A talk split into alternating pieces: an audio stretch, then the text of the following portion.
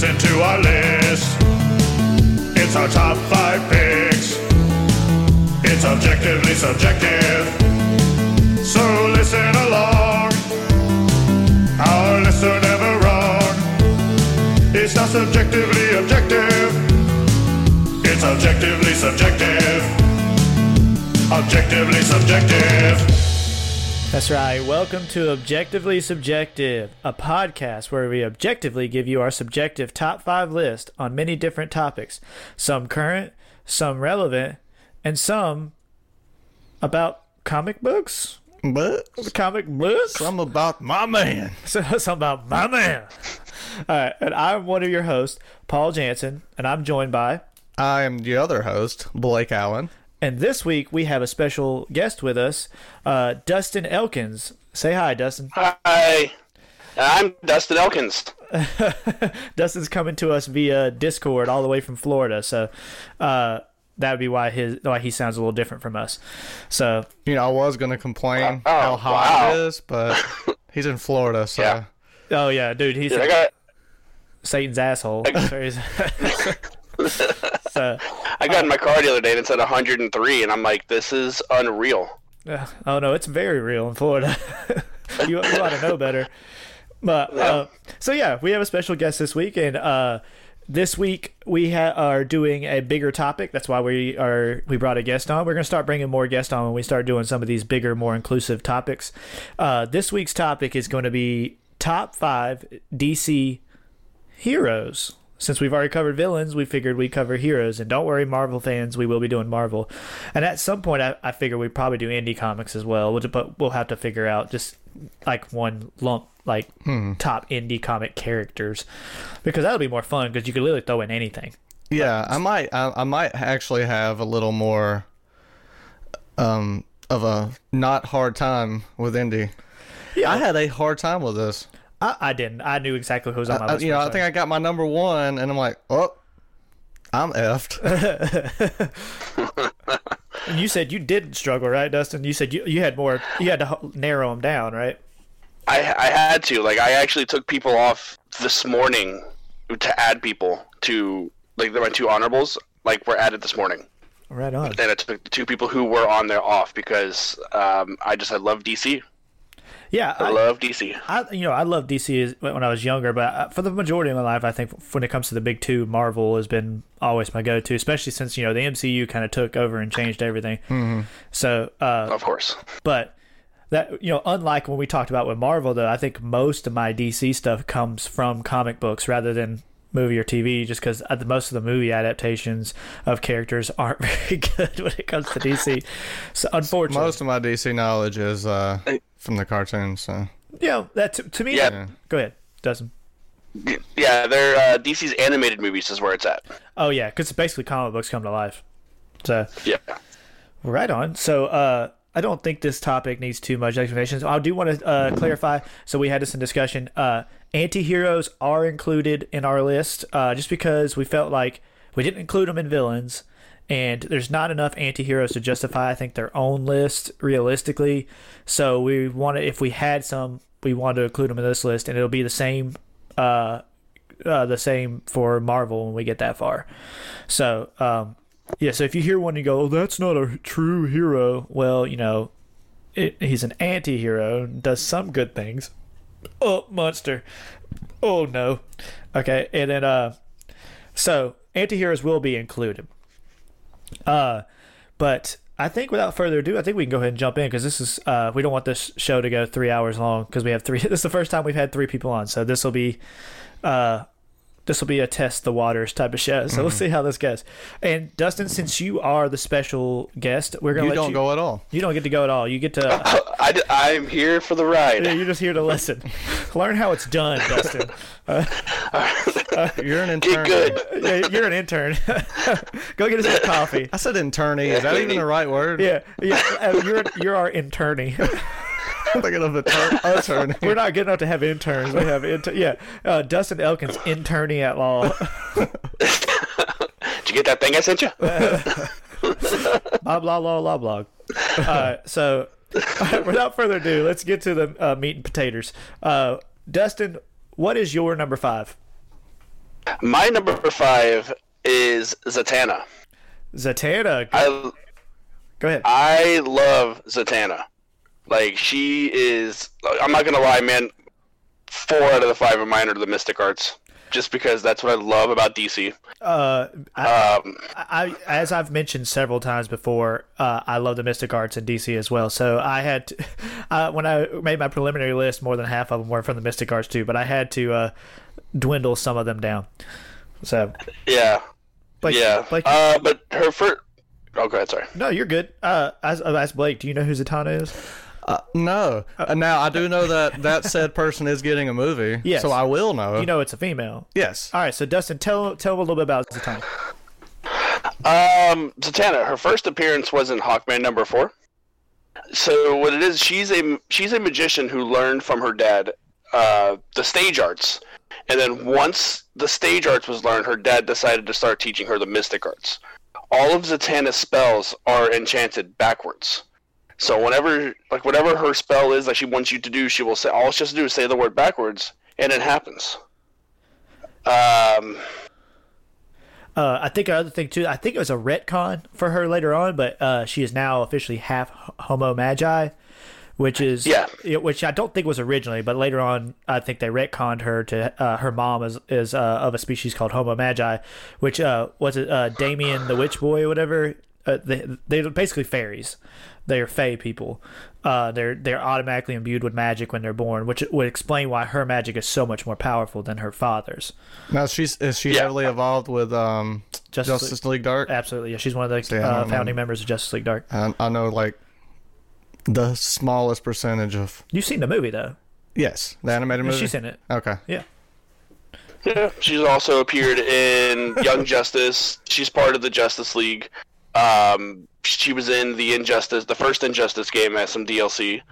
Uh, she's just super rad, man. Uh, her dad went missing, and that's when Zatanna fully joined into the league because that's who she went to hunt down. But I learned a couple days ago that her and Bruce Wayne actually knew each other before uh, Batman.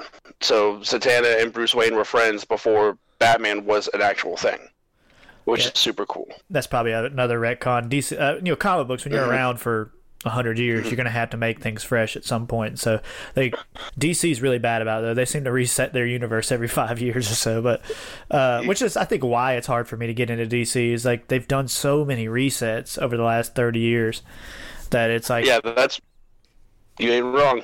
So, but yeah, Zatanna is a uh, great character. Um, I love her character design. I think she is the best female character in all of DC, in my opinion. Um, she's my favorite, uh, and I I'm glad to hear. Oh God, Monster, that she's getting a TV show because it's a character that's very easily brought to live action, and I don't know why they haven't capitalized on her. Because especially Magic's super popular on TV when it comes to TV and movies. People love it, and it sells really easy.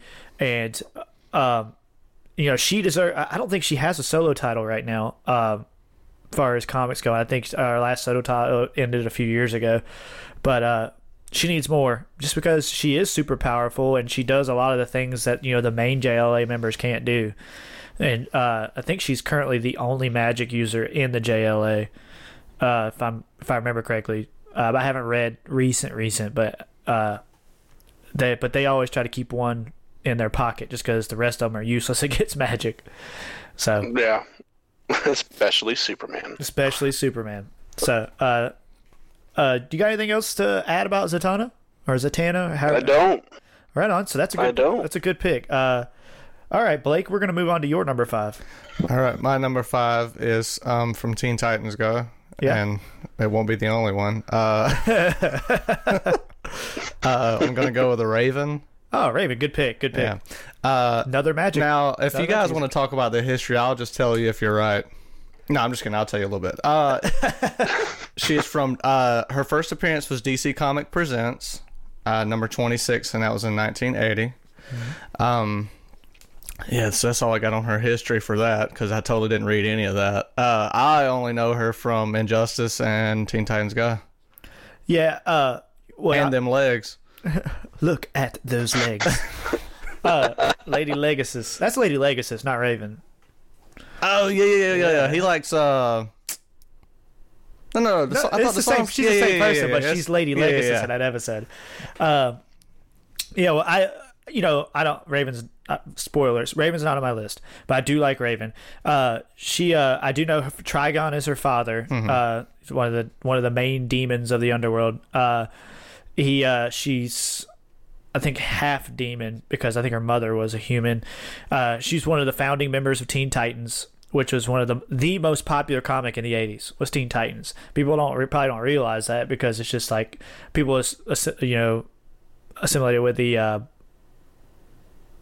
Yep, the cartoon television show. uh, uh, uh, but it rivaled X Men. Basically, it was their X Men, and uh, oh, well, well, Doom Patrol was their X Men, but that's a whole other argument for a different day. Uh, X Men ripped off Doom Patrol, um, but uh, What didn't Marvel rip off? um, Spider Man, Spider Man, Okay, we'll the go with Hulk, the Yeah. Hulk. Okay. There's some Iron Man. There's some stuff. Well, I don't know who came first, Hulk or Solomon. Solomon Grundy. I think it was. I think Solomon Grundy is like a folk tale. Solomon Grundy's been a thing since like the 1800s. But as far as comic books go, so technically DC that wasn't the original idea for DC. Oh, either. Oh, okay. Yeah. And Solomon Grundy's more of like a Frankenstein character too. Yeah. Well, wasn't that, Like, that's- that wasn't that the more or original less- idea of Hulk as well? What's that? Wasn't Hulk kind of like a Frankenstein character? Doctor Yeah, Doctor Doctor Jekyll, Mr. Mister Hyde. Yeah. So yeah, yeah. That's the thing is like you know it's so hard to have an original idea Mm-hmm. anymore. So like when I think that's why when stuff that is so unique comes out nowadays, it hits so hard because you're like we literally is like which is so rare. You're like this hasn't we've never seen anything like this before, which is you know, it's hard to say about anything really anymore. So, but uh, so why do you like Raven? Um, because Those legs? because I needed five on my Those list. legs. I, I like. Uh, I like her. I like her Teen Titans Go representation. I like her Teen Titans go. I like her on Teen Titans too. So, which she's the voiced other one. voiced by Tara Strong, I believe. and that's is that is that Tommy or not Tommy? Is that Tommy? No, it's Dill. Dill. Tommy is I can't remember her name. I, I feel uh, uh E E uh, is it E E Cummings?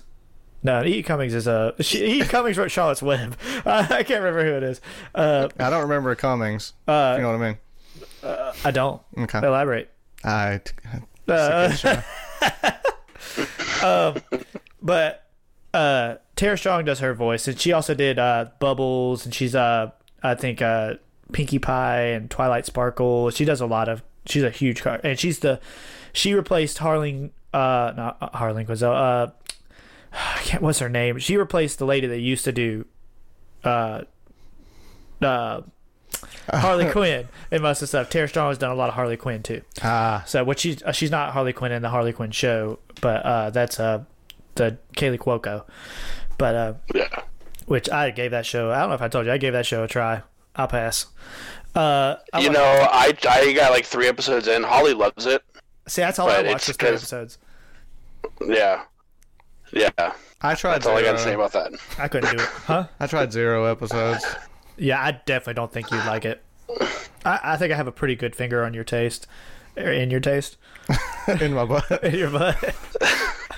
Same thing. uh, but to each their own. If you like it, man, it's it's not the worst thing I've ever seen. It's If you just like it, you're wrong. Right. Uh, it's just not for me. Uh, I, I, it wasn't my speed, wasn't my taste.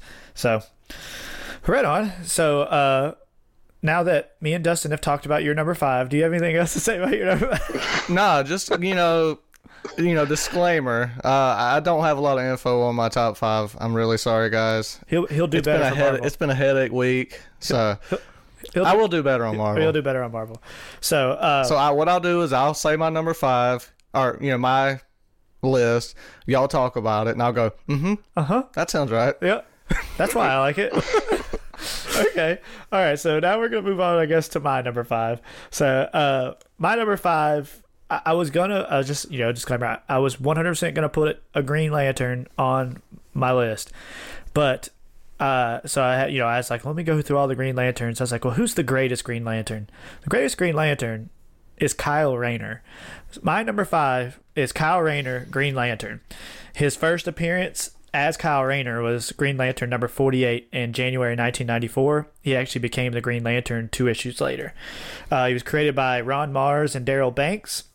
Uh, his power set is all the normal powers of someone who possesses a Green Lantern ring. They can make constructs, uh, flight, uh, you know, some uh, basically, you know, defense. Uh, and what makes Kyle Rayner so unique is the fact that um, you know you're it's based on willpower, but uh, Kyle Rayner's an artist, so he has no limits to his imagination when it comes to creating constructs. Unlike someone like Hal Jordan, who's just a military aggressive guy, so all he does is create weapons and jets. That's all the thing he makes, and uh, whereas Kyle Rayner like makes limitless stuff because he's an artist. Like he just he thinks of everything. His imagination's so huge, and uh, uh, Kyle Rayner also uh, uh, be, eventually he becomes a white uh, the White Lantern, which is like the you know culmination of all the lanterns together, and he becomes super powerful. And he gets possessed by this uh, the White Lantern's, I guess, uh, avatar, but I can't remember the name of White Lantern's avatar. Every lantern has an avatar, right? You know, like the Yellow Lantern's is Parallax and so on and so forth. But um, his story is really interesting. He's a uh, he's a tragic character. You know, he's lost loves several times. He's a hopeless romantic type of character. But out of all of Earth's Green Lanterns that they've ever had, he's the most pure. Whereas you know, like Hal Jordan is a piece of shit.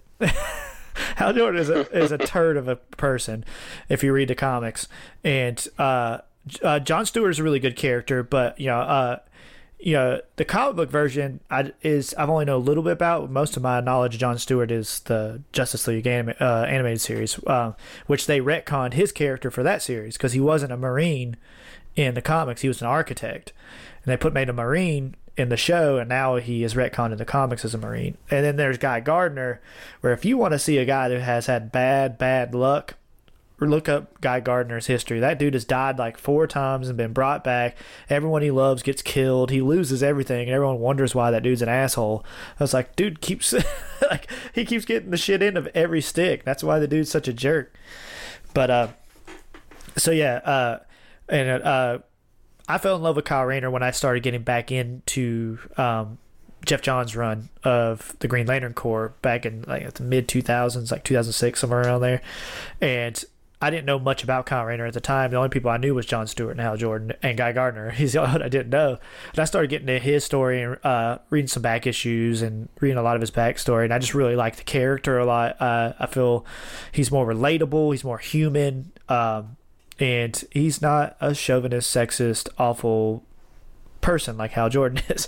So, because you know, when you're a kid, you're like, the Green Lantern is Hal Jordan. He's so cool. He's the main Green Lantern. And then you find out when you read the comics what kind of person he is, and you're like, ugh. So it's the same way I feel about Batman, uh, Bruce Wayne. So, but we've talked about that several times before. But does anybody got anything to say about Kyle Rayner? Uh, when he became a White Lantern, was that before or after he died? Uh, I believe it was after. Okay, sweet. Because that's that's my favorite is when Guy Gardner watches him die. That's why Guy Gardner turns into a Red Lantern. Yep, yep, yep. Which is rad because that's where he needs to be. yes, he's best as a Red Lantern. It fits his personality best, and he knows how to control it because he's been controlling his rage for so long. So, mm-hmm. yeah, I agree. That uh, I don't. I think he's back to being a Green Lantern now. But uh, now, the John Stewart did he do the Daily Show before or after the Green Lantern? So my number five is Kyle Rayner.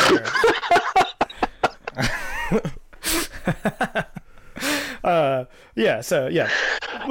um, uh, yeah, but like I said, yeah, he is. Uh, I don't think I have anything else to add other than the fact that he is just. I, I believe he's the best Lantern. I think it's most people believe he's the best Green Lantern. May not be their favorite, but he's the best Green Lantern. I've never heard of him. He, you know, it's honest. He's definitely the one I grew up with more. Right. Even though Hal Jordan was around, uh, Kyle Rayner, I just remember because his mask was so cool. Like it wasn't a little piece of cloth; it was a piece of metal that was sleek to his face. Oh yeah. Um, I remember. I remember at one point they made him a UPS driver too. To kind of like for his daily life. Yeah, yeah. And then he became the Lantern, which that's what I remember the most out of of all of all Green Lanterns is Kyle Rayner. because his, being an artist doesn't pay the bills, so he's got to get a job. It, it doesn't. Uh, what can Brown do for you? I I don't know what Brown did for me earlier. Yeah, I know what it's gonna do for me. We uh, we tried Andy's last night. You said you what? We tried Andy's custard last night. Did you like it, Hell yeah, dude? It's so good, right? yeah. You can taste the eggs. Oh yeah, I love frozen. It's so smooth, and that's it's gonna come out smooth. Oh, dude, I love frozen custard, dude. Frozen custard over ice cream all day, every day. Um, I don't know how I got to that. I'm sorry. uh, smooth brown, Smooth brown. That's smooth brown. I might have to get some ice cream today. Uh, all right, so we're gonna move on to our number fours. Oh God, this monster's getting me. Uh, um, Dustin, what is your number four? All right, so this number four came about yesterday when you said anti-heroes. Okay. Uh, my number four is Lobo. All right, go ahead. Oh yeah. I'm going to tell you. uh, I'm not going to talk about this. So y- y'all are on your own. Why? Because I'm going to talk about it more later. So Why would you do just- uh, all right, Dustin, go ahead. Lobo is so awesome. Like just from his design to they actually in the new 52s they retconned him to not the well, Lobo we know, big burly motorcycle We're not space talking riding about guy. that Lobo. You can skip him.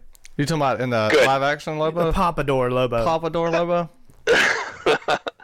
Yeah, to they actually in DC the Rebirth they we got our Lobo back. yes. which is what needs to happen. But his first appearance was in the Omega Man number three in 1983. Uh, he uh, killed his entire planet with a swarm of flying scorpions because he was bored. Because he's metal. Yeah, that doesn't sound. Yeah. That sounds metal AF. he uh, he's a bounty hunter that rides a space motorcycle, and his first bounty, his first big bounty was to kill the Justice League, and he was hired by the I don't I don't remember who hired him, but his bribe payment was ten years worth of space dolphin snacks, because the man has space dolphins, because Does he break yeah. the fourth wall? No, he's not like Deadpool. Oh, no. okay. Uh, but his contract during that got canceled, so he actually stopped fighting the Justice League. So throughout his retcon and rewrites and Pompadour Lobo and New Lobo, New Lobo is actually a part of the Justice League whenever he wants to be. Whatever you want. Like Batman. Exactly. exactly like Batman. Uh, but what's the coolest part is he's actually Stan Lee's favorite DC uh, character. And when they asked Stan Lee to, they asked him which character did you wish you you created, and his answer was Lobo. That's kind of surprising a little bit, honestly, because he never really created any character like that. Yeah. Yeah, I'm trying to think. Yeah. What's the closest character to that personality that Stan Lee came up with? So he created all of X Men, Spider Man, Iron Man, Hulk, Thor, Daredevil, Wolverine. Wolverine. No, he didn't. Cre- he didn't create uh, Wolverine. Uh, Marv Wolfman and Oh. somebody else did. Oh, Uh, He didn't create Captain America either, did he? No, that's Jack Kirby and somebody else. I mean, I don't know anybody. And I don't think there is a Marvel character like Lobo. I mean, Tony's personality later on is similar to Lobo. His personality. Ghost Rider. He didn't create Ghost Rider either, though. Uh, now there really isn't anybody. Maybe that's why he's like he's just like I didn't ever create got to create a just- character yeah. like that, and you know Yeah. he didn't branch out that way. and Maybe he would have liked to because he it's like that's a really interesting idea. I never thought anything like that. That makes sense. That makes more sense. Paul, I'm gonna send you. I'm gonna send you a picture real quick because they actually did a run of Lobo as a story called Lobo Cop, Oh yeah, where it's it's Lobo as RoboCop, Lobo. which I gotta. Is it a comic run? Yeah, Oh, I gotta find it now. I have most of his uh most of his runs. I have most of my own runs. I had some runs earlier. Uh, I made uh, all that grilled steak and shrimp and stuff last night. Whew, it was good. Ugh, river runs through it. have you ever like have you ever just farted in the middle of the night and the fart didn't wake you up, but like you're you just woke up because your butthole was hot? Yeah, And yeah. you're like, what the? F-? You, what you, the you- hell like you that? farted and thought you shitted, Yeah, and you did both. and you did both. So anyways, yeah, Lobo. Uh, okay. That's Lobo. um, my phone is currently on airplane mode, so I'll check that picture out here shortly. oh, My phone's on Okay, I X sent it Games to Blake, mode like always. Yeah, you. Uh, Blake can see it. Blake's isn't on it. Blake will show it to me. If you send anything, Blake can show it to me. Yeah. I got it. Show it to me. Anything? Anything. Anything. That's pretty sick. Oh, okay. Yeah, I gotta get that. I gotta find that. yeah, that's pretty sick. I'll be on Amazon later. Dude, it's Lobo's just so rad. Like the whole premise of his character is just he doesn't care. And he has He's no in limits. for himself. And he has no limits, so you can literally Yeah. do anything you want with him, and that's why he's such such an interesting character. Like I said, we'll talk more about Lobo later. So, uh, Okay. Loba later. Lobo later, Lobo later, dude. Uh, dude. All right. So once again, what was your number four, Dustin? My number four is Lobo. Lobo. Does he? Ha- is that his name? Yep. Name or That's okay. it. It's not. It's not like an It's acronym, Thanos. or it's not short for like. No, it's just like Thanos. He's like Cher, Okay, he's Cher. Yeah, Yeah, Madonna. yeah, Ma- Cher. Prince. Madonna, yeah. Uh, Lil Wayne, you Lil- know. that's two. That's two words. It's like Bow, Bow Wow because he used to be Little Bow Wow, Bow Wow. and now he's just Bow. Now he's Big Bow Wow. Now he's just not, not just normal Bow Wow. Oh, okay. just plain old Bow Wow. All right. All right. So, Blake, what's your number four? My number four is also from Teen Titans Go. I just did a Teen Titans Go list. Your top five Teen Titans Go. Ti- yeah, top five Teen Titans Go. Uh, and it's Beast Boy. That's a good character. That's a good character. Like so. Yeah. Now, now me and Dustin, will- you can shut up. Me and No, no, Dustin. no, will no, talk no. I about- got a little bit. I got a little bit. Okay, Uh, yeah, did he? Okay, hold on. Did he first go by Changeling and then Beast Boy? Yes. Okay, so Changeling was. uh Hold, hold on. I gotta. Uh, uh, I gotta. I know this information without looking. Hold on. Um. Uh.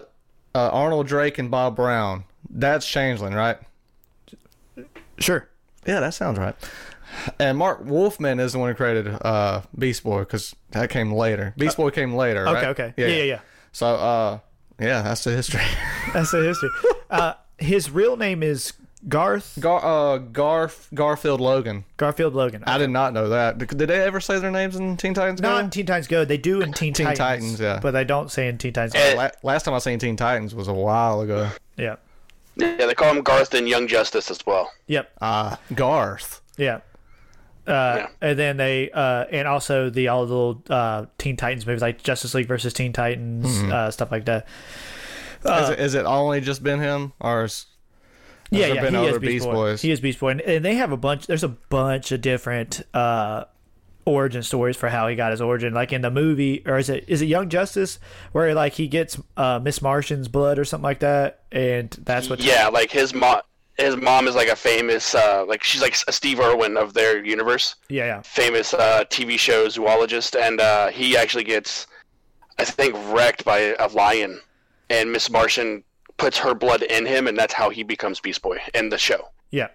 Because which is a it- cool idea. Yeah, it's a great idea. Because she can shapeshift, and the, the tie to uh, animals, which is what his mom has. So they just kind of, which I don't know how the animal thing really comes up because it's not like his mom has animal blood, but Mm-hmm. it's just kind of like No, I think his mom. I think his mom passed away in the show. That's Yeah, yeah. why he went and did that with her, and that's his homage to her. Well, it, well, that's my thing is though is like he doesn't change into anything else like ever. It's only just animals.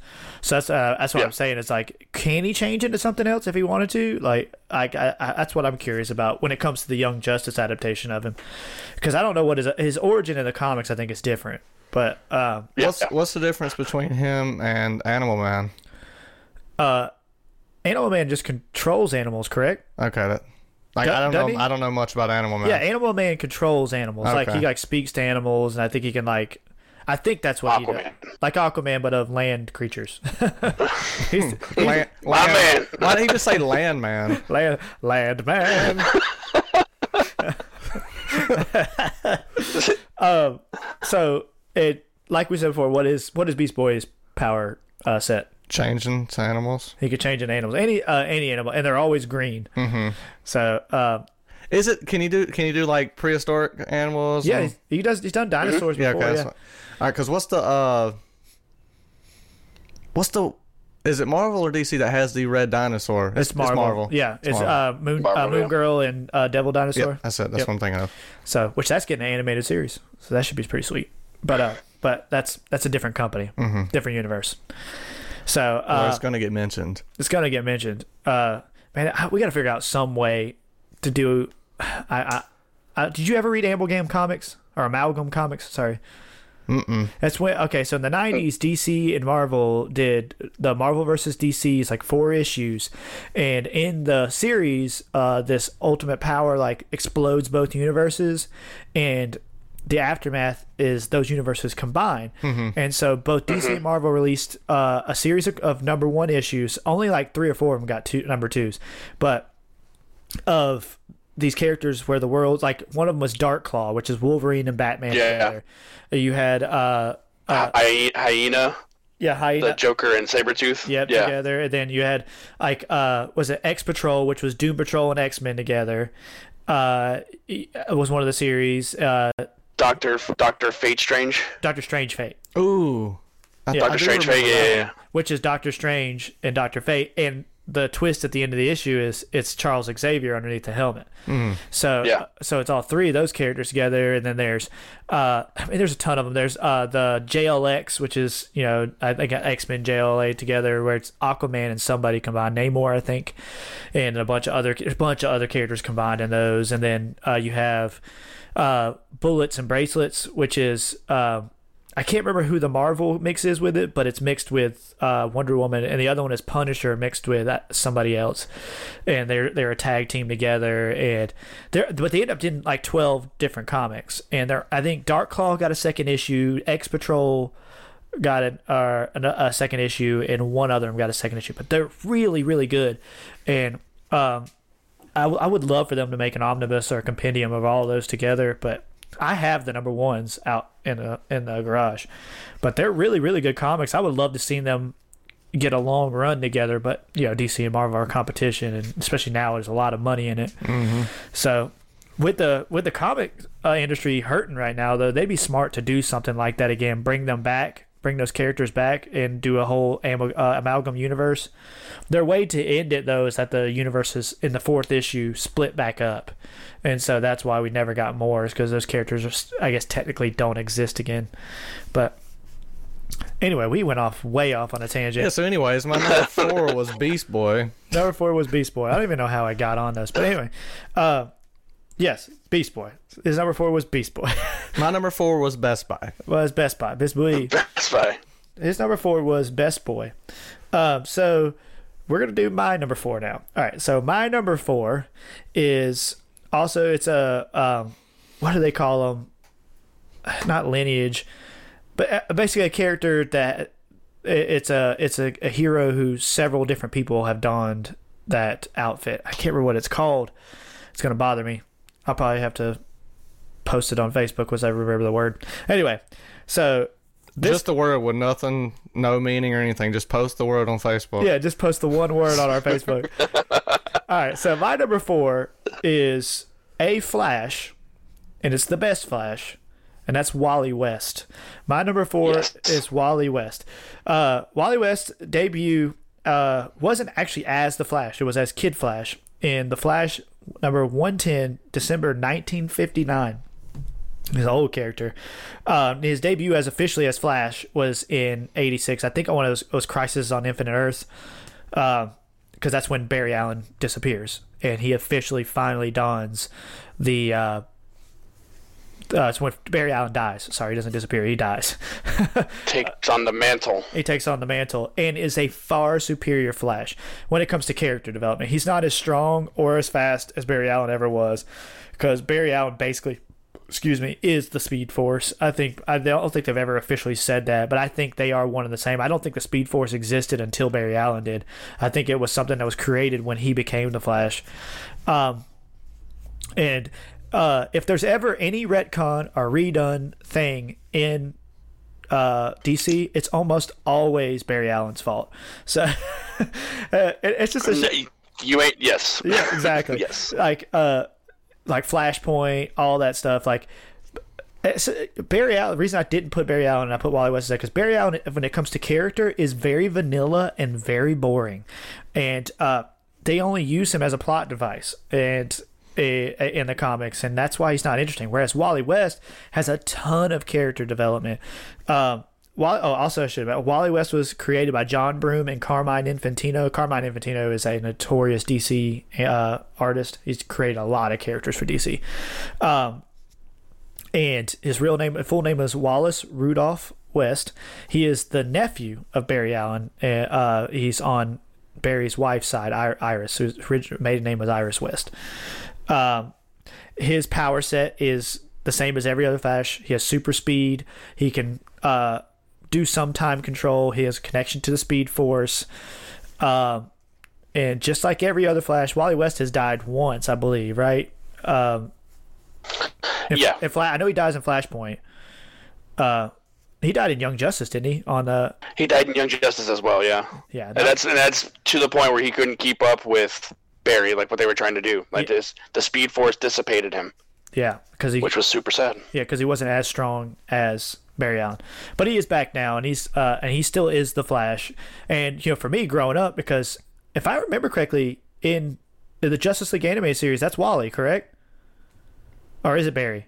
No, it's, Barry. Yeah, it's Barry. Now I remember. It's Barry.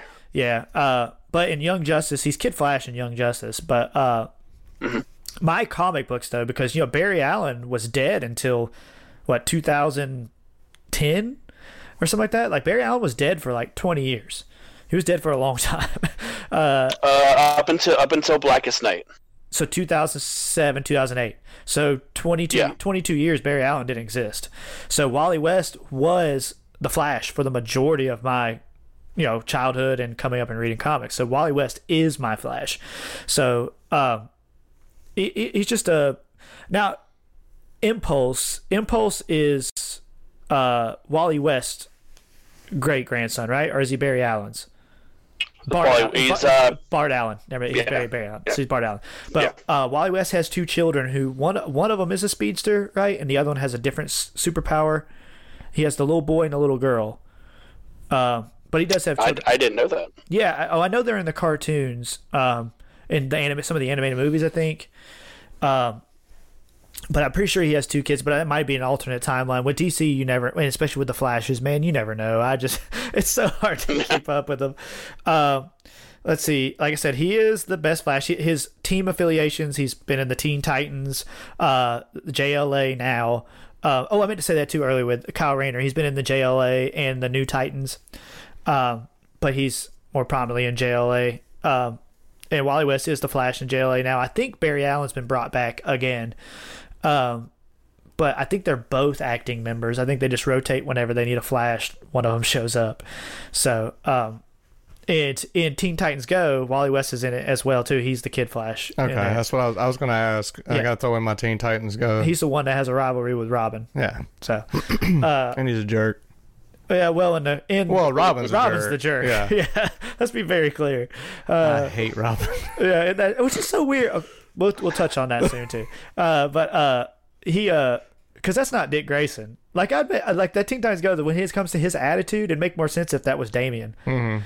Like, but anyway, so my number four. Does anybody else have anything to say about Wally West? no, Wally, Wally, Wally. No, Flash was on my list, but it was Barry Allen. Um, mainly because of the Darkest Night run, or yeah, Blackest Night. Sorry, uh, he outran a Black Lantern ring by running three seconds into the future. Yeah, it- So he literally outran death again. So that that's the only reason why. But Wally West is a superior Flash, there you go. I feel. You heard it here first. I agree. All right, so my number four is Wally West. All right, so Dustin, what's your number three? My number three, he is an exorcist, demonologist, Oh. and the master of the dark arts. I know who this is. Go ahead.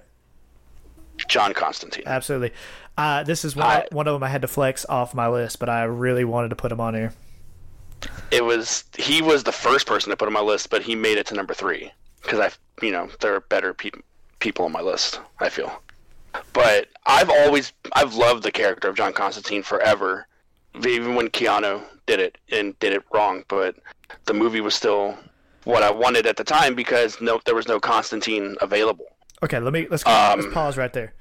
Uh, Okay. I want to say this, and while his adaptation of Constantine wasn't because he's not British, he's not blonde haired, uh, you know, it was a script that was given to him. I do think the movie was good, and I, I think the movie, uh, you know that was a time period when they were making comic book movies not comic accurate. They're they're delivering them as they think Americans wanted to see them because I guess they felt As Hollywood, yeah. yeah, they felt like uh, that Americans for some reason can't relate to British people. I'm like so, but you know. the- I think that what's the new I guy's don't name know, that man. plays him? Austin Powers was pretty big. Yeah, but it's like, yeah, a Canadian played a British guy. but that was a joke, right? It was like the whole thing. The whole thing is a joke. So, uh, but yeah, I, I, when it comes to superheroes and like they're and at the time too, it's like if you can get a big name actor to play it, they, they didn't care about whether they portrayed him. Which I like Keanu, so I don't care. But Yeah, Keanu, of course. Keanu Reeves wasn't the Keanu Reeves we have now though back then. So it was almost a joke, was it not? no, no, I, he, Uh, well, I mean, I love the movie. yeah, because he's still he's still in the he's still in the peak of Matrix popularity. the Matrix. Oh, that's true. That's Yeah. true. Yeah. So he's still uh, he's a big name. But yeah, but I still feel like it was like he was like Nick Cage. you know, yeah. we've talked about this several times before. Everyone talks about how Keanu can't act and Keanu can't do this, but people love. But his movies are good. great. Yeah. his movies are great. He's not going to win an Oscar, but he knows what he is. He knows Mm. what he does, and he does it well. Like Nick Yeah. Cage. Like, like, not gonna lie, my favorite Keanu is Bill and Ted. Oh yeah, Like he, uh, that's Bill. My favorite I, Keanu was Lake. I'm also gonna say it. like, if I put something in the mailbox now, it'll be there in Dude, the it's, future. it's got all the sci-fi elements I need. In a movie. exactly. close, close number two. John Constantine. John Con- yeah, back to John Constantine. Number three. Well, we'll do His top first five appearance wasn't moments so- later. Top five Keanu Reeves. Oh, I could do that. Um, easily, yeah. Uh, his first appearance was in Swamp Thing number 37 in 1985, created by Alan Moore. Alan Moore. Yep. Uh, Sting, or not Sting, but yes, Sting. Constantine was actually uh, inspired by Singer Sting, not 1990s flat top blonde haired Sting. Oh, EO. Unfor- unfortunately, uh, he killed his twin brother in the womb, uh, and brought and his twin brother actually came back as a villain called the Golden Child. Wait, Sting killed his twin brother. Yeah, wait, the- I'm I'm lost. Yeah, yeah. Sting, Sting has a twin brother named John Constantine. Roxanne. Did he kill him with a scorpion deathlock? Yeah. He did the yeah, the scorpion splash into the into the womb. yeah. Oh, okay, so John Constantine. Oh, yes. Uh, he's actually like w- I watched Justice League Dark yesterday, and uh, my list was made way before I watched that too. Which a lot of my list apparently came from those movies. Um, he's playing a bigger role now in the Justice League than he ever has, which is really cool because he's like their ace in the hole.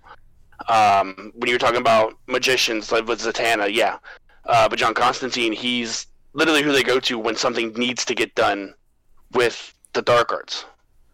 Um, either TV shows, movies. He was in the Arrowverse for a while.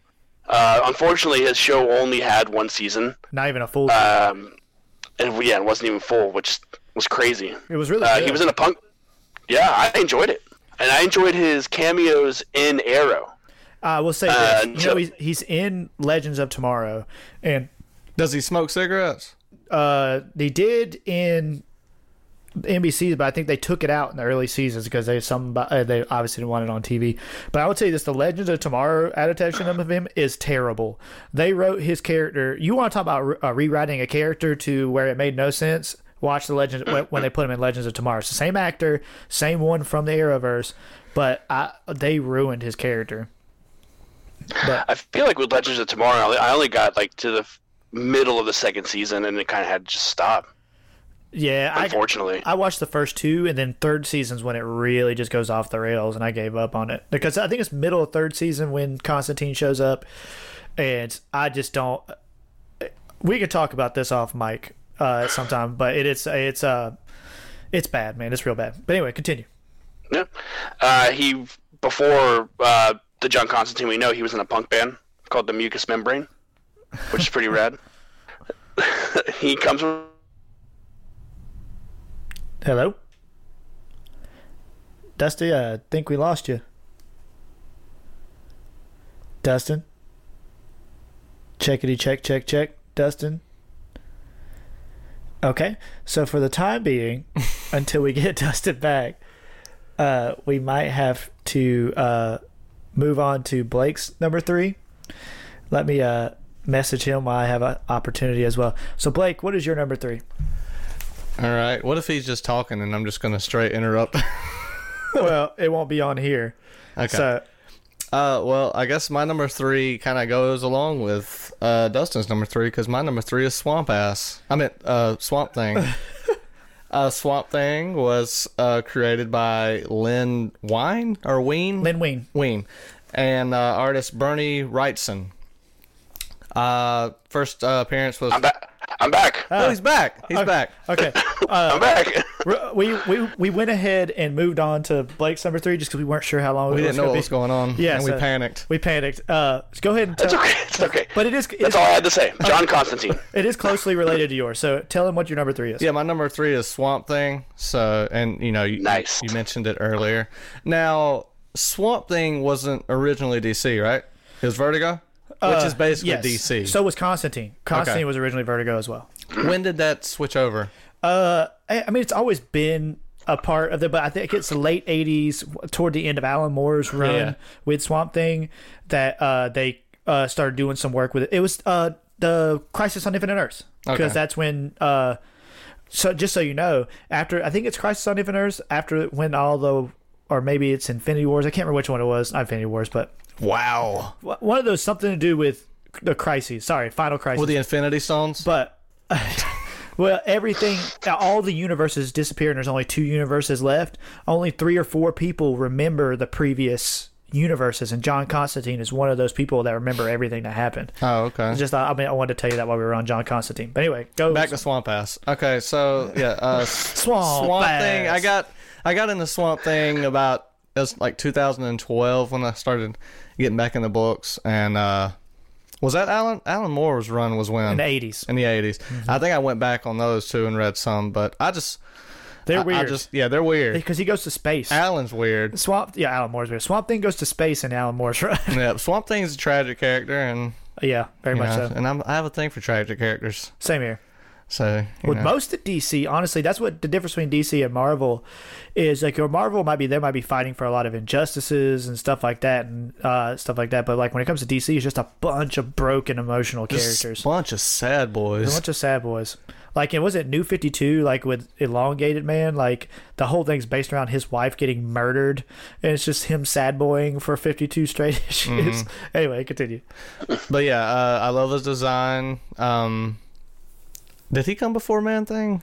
Yes. Yes, Marvel. Marvel. Marvel again. What are y'all doing? It's right around the same time, you know. But it, that in the '80s, especially, uh, they had, both companies had a real bad problem because they were all hiring artists who worked for both companies. You didn't hire them on; they were all just like freelancers. Oh, yeah. So people would just be like, "I'm working on this for DC, and I'm working on this for Marvel," and they would go back and and people would just go, "Okay, well, I got to create this and steal this idea, steal this idea." Like, and that's why a lot of those stuff like Man Thing and Swamp Thing, I think, were really close to each other in timeline. Whereas, like you know, something like Darkseid and Thanos was a decade apart. But but go ahead, uh, this was another one I got a show, but it was canceled too.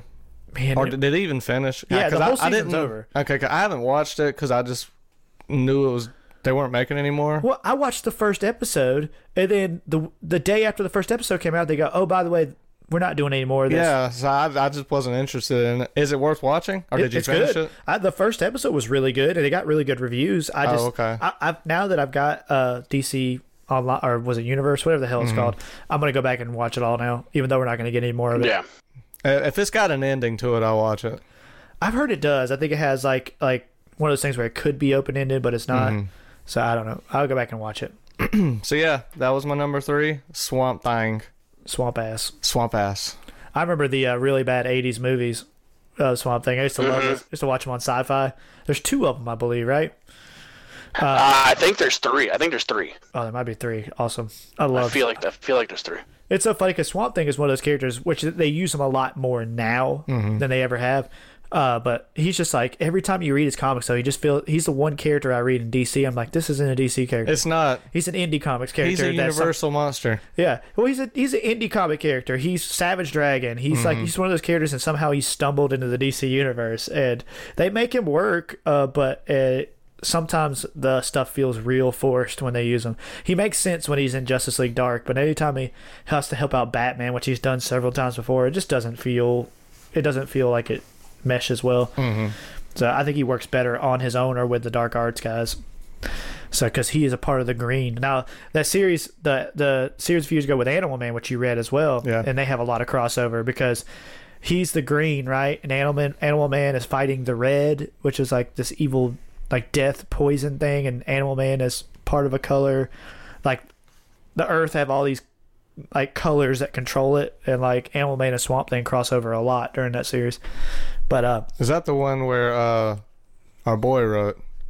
uh, oh, you're talking about uh Gerard Way? No, No, Gerard Way wrote. Uh, no, no. Well, that's not who I'm thinking of. I'm thinking of the one who wrote like uh, Essex County and what's his Oh, name? oh yeah, yeah, Jeff Lemire. yeah, Jeff Lemire. Yeah, he wrote Animal Man. Yeah, yeah. Okay. Jeff Lemire is great. That dude cannot do any wrong. No, I agree. That dude just keep, I, his work schedule is ridiculous too. That dude just keeps putting out like stuff work tons of work for DC and then he puts out like three or four of his own titles like regularly. That dude's making like 3 4 comics a month and I don't know how he does it. So, uh That's his job. if you, if anybody wants to uh, see a premier current writer in comics, uh, look up Jeff Lemire, spelled L E M I R E, and read anything that he's done. Will- Trillium, Royal City, uh, Essex County. What's the one? Sweet uh, Sweet Tooth. Yeah. yeah, like it's just there's so much stuff that oh, uh, underwater welder. Underwater Welder. It's fantastic. so yeah, just everything he's doing. Read it all. And most of his stuff that's indie stuff, I will warn you, sad. So, but it's so well written, and his art is an acquired taste. Uh, a lot of those comics, he does his own art and he writes. Uh, most of the stuff for DC, he does some art like covers, but mostly he he, just yeah, he just does the covers. and he has a new panels. he has a new series too. God, what? A, and I'm reading it. I have it upstairs. Oh, I know what you're talking about. I haven't read it. It's, Uh, it's like super brutal and dark, and it's about like gothic stuff. Mm-hmm. And oh god, I can't remember the name of it. Anyway, I'll post that too when I remember Yeah. on Facebook. Uh, or you can just put our faces on the cover or something. And yeah, we'll do that. all right, so yeah, what are we on? Uh, that was my number three, so it's your number three. My number three. Okay, Dustin, you're still here, right? I am still here. Okay. I was about that's the same thing. 'Cause we just started rambling about Jeff Lemire and Uh, how we're under his nuts. But anyway, yeah, look, look, we got man crushes. All right, all right. So my number three is another. A lot of my characters are. Uh, God, it's gonna bother me. Like the word I'm looking for. It's another character who has donned a mask or or a, a certain character, and there have been several people to don this name, but that character is not the version of him. I'm anyway. I'm just gonna get to it. My number three is Dick Grayson, Nightwing not Dick Grayson Robin, even though he is the best Robin. Uh, he, I, I know a lot of people like uh, what's his name, um, the third Robin, uh, Tim Drake. Tim Drake, yeah. Um, but I'm not a big fan of Tim Drake. Look, I, I get why people like him, but Dick Grayson is the best Robin. But I'm I'm more a fan of him as Nightwing. Uh, so, and just so people don't know, there are two Nightwings in DC's history. Originally, uh, Superman had a sidekick that was like a Nightwing, I think, that like dressed up in this like weird blue outfit. I don't know much about him. I just happened to see it. But Dick Grayson's, I'm not going to give you his origin as Robin because I'm not going to talk about him as Robin. That's back in the 30s. But Dick Grayson as Nightwing, uh, his debut was Tales of the Teen Titans, number 44, July 1984. Uh, and the Nightwing character was created by Marv Wolfman and uh, George Perez, which George Perez is another famous, famous DC artist and a big. He's most famous for doing Superman. Um, he but- Teen Titans, right? yeah. George, yeah, George Perez, especially in the '80s, late '70s, '80s, and some in the early '90s, was over all over everything on DC. He was their Jim Lee, like he was just like all over everything. Which I guess Jim Lee is their Jim Lee now. uh, Jim Lee's my dude. Jim Lee is that dude. So, um, for people who don't know who Dick Grayson is uh, and his power set, he has no superpowers, uh, but he, he's part of the Bat family. He's a, uh, an elite, you know, like superhuman detective, uh, skilled combatant, and a, a lot of hand to hand combat. Uh, combat. He uh, is an acrobat. He uses a ton of tech and weapons, uh, and like I, he's the he's the best two things in DC. He's the best Robin, and he has the best butt in all of DC. Yeah, they all they've always given him the best butt, Always no matter what. And, and you know, I was talking to Steph about this, and she never realized this. So because that's like a it's a if you're a comic book fan, it's an inside joke, and it's for what's a lot of people is that that Nightwing has always been drawn with the des- best best ass, mm-hmm. and it's- it's so funny because if you're an adult and a comic book reader and you watch Teen Titans Go with your kids, they run with that joke all throughout the series because Robin is all about his butt.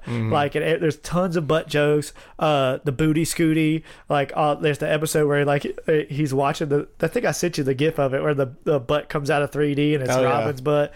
It's all about Robin's butt, and like because he's Dick Grayson, so it's like an inside joke, and I think it's really clever, which is why Teen Titans Go is so good. Um, but anyway, yeah. So I love Dick Grayson. I've loved you know growing up, especially in all three of our age bracket, we grew up with Batman the animated series. So the Bat family was really a lot of ours introduction into comic books. Uh, that and like you know the X Men series and uh, Spider Man the animated series. Spider-Man the animated series, yes. And those are the three things that got us into the comics uh, uh, when we were kids. So, you know, but Batman was before it came a couple years before all those, and so that was my introduction. And the Robin in that one is uh, Dick Grayson.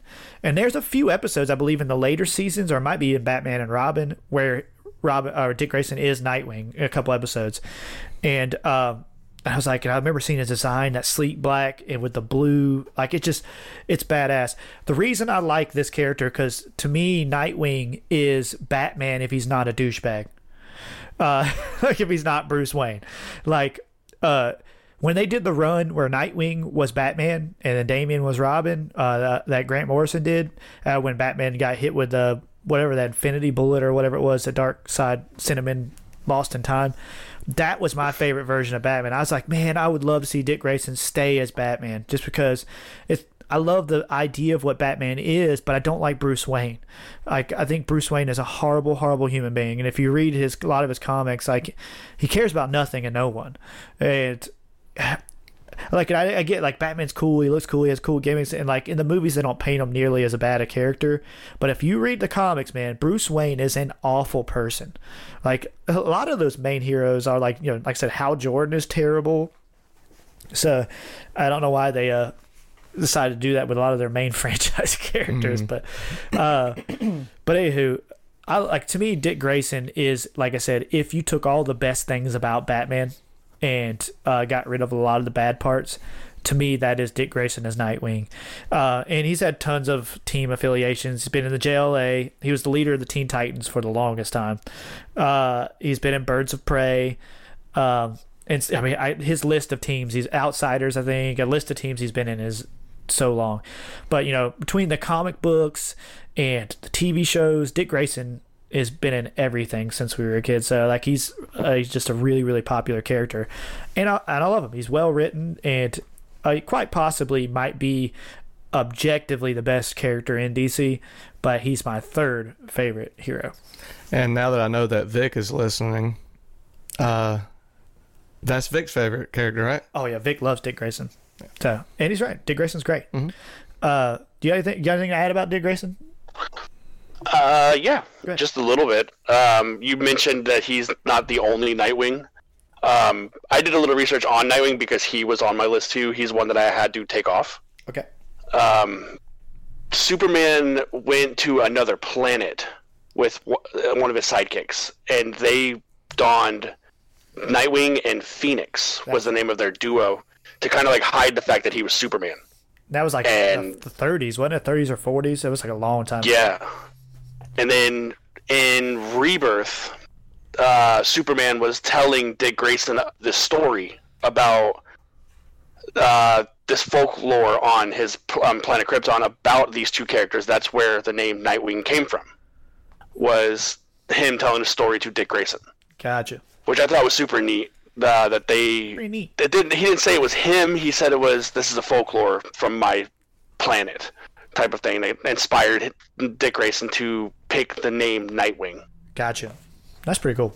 Yeah, I didn't look too much into that history. Like I just saw that, I was like, oh, I didn't know that, and I kind of moved on because that wasn't hashtag not my Nightwing.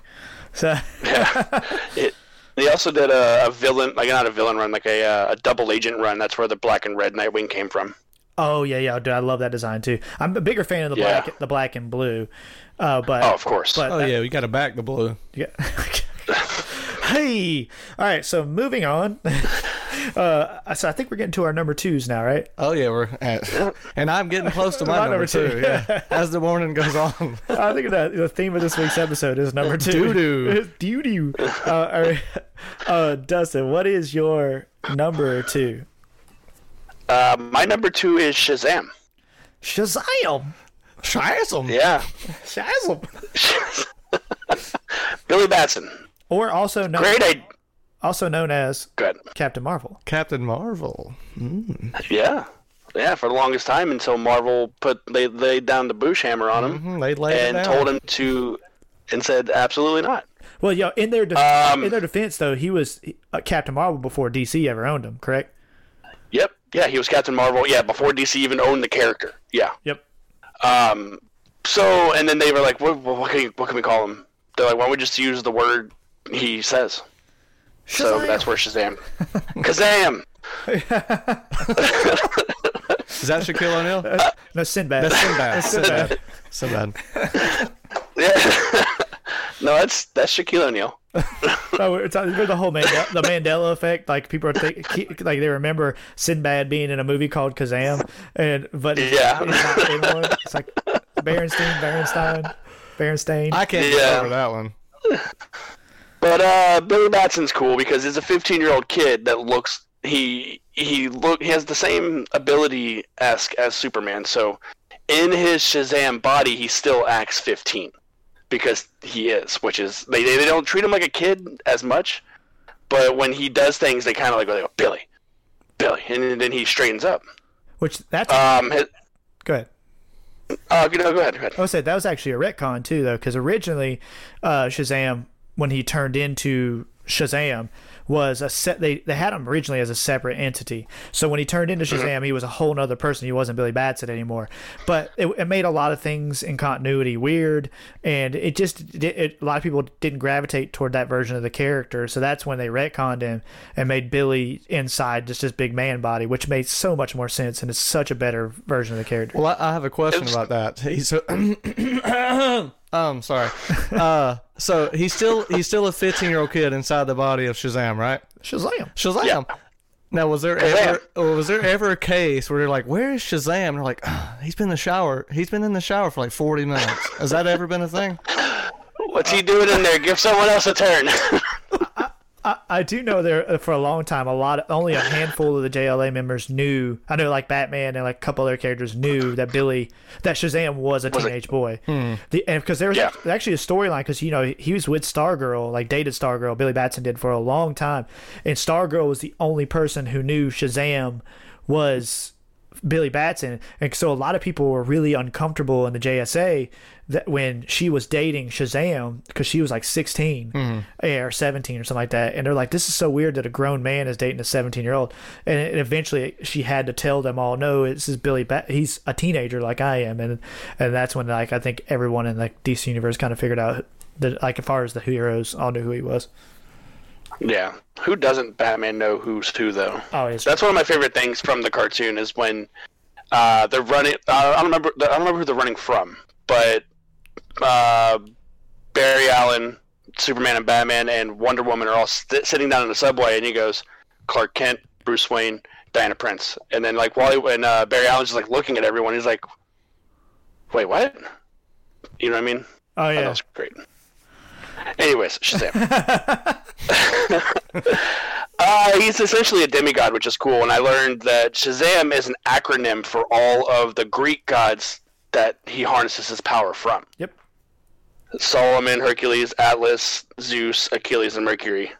I thought it was really neat that, that that's how it played into that. Yeah, it's like the strength of Um, Hercules, the speed of Mercury, uh, the, The wisdom of Minecraft knowledge of Atlas. the wisdom of Zeus or something like that. Like they all have like different attributes of each one it gives them to make this ultimate character. Yeah. Which is like you know what a lot Yeah. of people don't realize is as as much as Superman gets glorified as being this Deus Ex character, Sh- Shazam is stronger than Superman, and also because this is magic based. If they are ever to go to head to head, which if you read uh, Kingdom Come, like Shazam beats the crap out of him, like because he has magic, which is kind of puts Superman at a disadvantage already, and he's equally as strong and fast.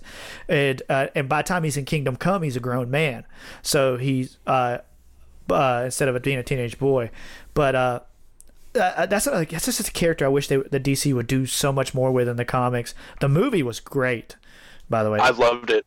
Yeah, I did too. I loved the movie. Zachary Levi. the- the- He was great. That was the only thing that threw me off a little bit was the pillow suit. Yeah, we, but- we talked about it before it came out. It Yeah. ended up making sense Man. within the tone of the film. Uh, exactly. It was definitely a comical movie. It just he had the look. It was great. Um, That suit and Mark Strong. expensive Is too, just, Mark it? Strong is just perfect. Yeah. And Mark Strong was just a. Oh, he's yeah. always the perfect villain. And- always the perfect. He was the best part of the Green Lantern movie. I- we won't talk about that though. Oh yeah, Sinestro. Oh yeah, absolutely. Yeah. I wanted. Oh, yeah. I, I hope they do a sequel to Shazam because I thought it was so. I think it did well enough financially, Mm-hmm. and I, I- my problem is I'm not many people watched it, and that I know of. Like, they've seen all the other DC movies, and they're like, "Oh, I haven't seen that one. I was like, this is the best one. Like, why have you not Yeah. seen the best one? And like, uh, I would say best one. You're forgetting about Halle Berry and Catwoman. well, I'm talking about the new DCU. That that, with, that Catwoman's best of all of them. Of but- all of them, yeah, but, yeah, yeah. yeah. Okay, I get what Uh, you're saying. But I want to, because you know, they had what Mr. Mind at the end, and like, there's Mm-hmm. so much they can do.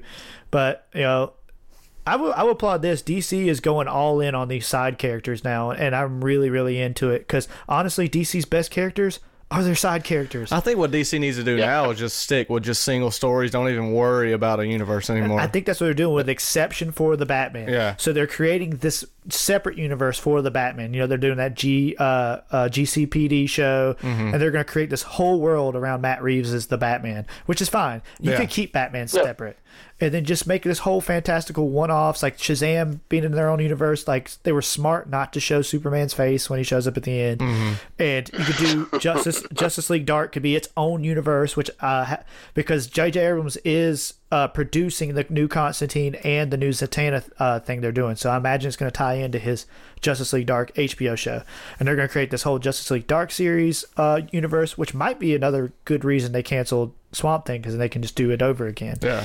And yeah, I think DC would just be smart to do. You know, we're DC EU. It's expanded universe, so not everything is together.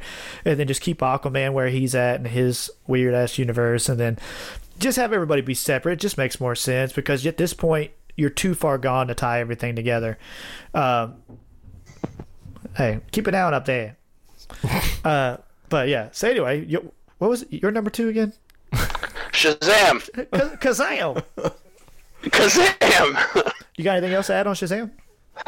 That's all I got, man. I just uh, the new Fifty Two origin is what the movie's based off of. Yeah. So that's where a lot of like literally issue is the movie, which is really cool. Flew right off the pages. Right on. Kazam. Kazam. So his number two is Kazam, starring Shaquille O'Neal. Shaquille So- O'Neal. So is Kazaa the uh, uh, pirating platform from the early 2000s? uh, so, Blake, what is your number two? All right, my number two. I don't have a lot of information on this guy. I don't have a lot of history with this guy. I specifically like this guy based basically just because of his design, Okay. and that's Plastic Man. Oh yeah, I I knew he was going to be on your list. I thought he'd be honestly your number one. No, he's not my number one because I can't be like, oh, I loved him as a kid. I know everything. I only got the only issues I have with him are his recent run, which was like a little mini series, and uh, which the is really good. and the Terrifics. Yeah, But I, I put him on this list because of his design. It is my favorite design of all time. and he's in a, bunch of episodes of Batman: Brave and the Bold. Oh yes, and that's that's so where I first saw him. He's That's so like, who is good. this guy? Yeah. so good. Well, give us uh, what you got. Uh, just got a little bit of history. Uh, his name's Patrick O'Brian. I don't know if it's if Patty, that's Patty O'Brian. I don't know if that's been the only one. yeah, he's the only black Yeah, that makes sense. There is an elongated man, which is Ralph Dibny. Yeah. but those are two separate characters. Um, Police Comics number one, created by Jack Cole in 1941, was his first appearance. So Yeah. he's pretty old. And I don't think he he's so uh, unlike Marvel, which uh, with exception for Captain America, Marvel created all of their own characters for the most part, Hmm. whereas DC bought a lot of their characters. Um, you know, from Blue Beetle, Booster Gold, uh, uh, some- which have also been in Brave and the Bold a lot. yeah, all the basically everything in Brave and the Bold. Which funny story. So you know, Alan Moore created Watchmen, which is a Vertigo comic. Every single one of those characters in Watchmen belonged to another comic book. Uh, I think it was called Charlton Comics, uh, and uh, they were character and DC bought those and they were going to use those characters as the characters in Watchmen. But DC went, no, we want to do more with it, so let Alan Moore create his own original characters. Owlman is Blue Beetle. Uh, Doctor Manhattan is Captain Atom. That's another Charlton Comics, and so on and so forth. There's a bunch of those characters across that, but you know, Shazam was its own comic for uh before it was in DC, and uh you know, Plastic Man. There's just a ton of them, and then DC just kind of all weeded them into their own after a while. Batman and I think Superman were like the two, and Wonder Woman were the three original DC Comics characters, and then they kind and Aquaman, but like then they start adding all these other characters in. Yeah, so Plastic Man, the reason I put him on my list is because Batman Brave and the Bold. Uh, you know, me and Atlas were really into that. And uh, his character's a smartass. And he just looks like this cool guy from the 50s. That's just what his look is. But Yeah, so, and I started drawing him right after that immediately because I just had to. he's a breath of fresh air and a DC universe that really needs it. Yeah. because uh, which is so funny, like how like dark and gritty DC's got to be all the damn time. Which is, I think, why it's a little exhausting for me now. Like I just why I read more indie comics and stuff now too, because Marvel's starting to get that way a little bit too. Um, but it's just I don't need dark and gritty all the time. Sometimes I want funny and whimsical, which is why I love Teen Titans Go and why Plastic Man is a really interesting character. Um, but yeah, I, I don't. I, I don't have a whole lot of ties to Plastic Man, uh, but other than like Batman and Brave the Bold, Yeah. and, and I did read that newer series on the DC universe, which because you told me to, and it was really good. Um, do you have anything about Plastic Man or any uh, History? relation history with him? Uh, I, to be honest, I never liked him because he reminds me of Reed Richards, and I don't like Reed Richards. I think he's a better Reed Oh, Richards. that's- Uh, okay, so yeah, uh, He I, I've got uh, he is. so I just just never a fan. well, he's got the same move set, Yeah. but they are nothing alike. For number one, uh, Plastic Man was originally a criminal, was he not? So yeah, he's Yeah. basically Uh-huh, he's yeah. Scott, he's Scott Lang. Yeah, Yeah, exactly. well he and he had the Joker effect ha- happen to him from Batman. So like like what happened? How Plastic Man got his abilities is the same reason we have the Joker. He was tangled up with Batman, and he fell into a vat of chemical, became Plastic Man. And then he ended up becoming basically an anti-hero, really. And now he's a true hero. But like, Yeah. just like Scott Lang, Ant Man, uh, basically the same stories. Uh, but like he, uh, um, what the fuck are we talking about? Oh, uh, damn it! I dropped it. You dro- There's the one F word for the show. I thought it was going to be me first. I thought it was going to be me. I'm trying so hard. the uh, Plastic Man. Plastic, Yes. Plastic Man. Anyway, Plastic hi- Man. his character. Uh, I got nothing. I am brain farting so hard. I don't now. really care for his name because plastic isn't stretchy. Oh, that's unless what- you heat it up. That's what we were talking about. The the other characters. So Reed Richards is a turd, like of a person. Like he's another character. It's just a turd. Like he just treats Sue. So he doesn't deserve Sue Storm at all. Sue, Sue Storm. You, Is, you know who does? Victor Von Doom. yes and my no. boy. Um, yes and no. Uh, just because both uh, Victor Von Doom's just as selfish uh, for the uh, for different reasons.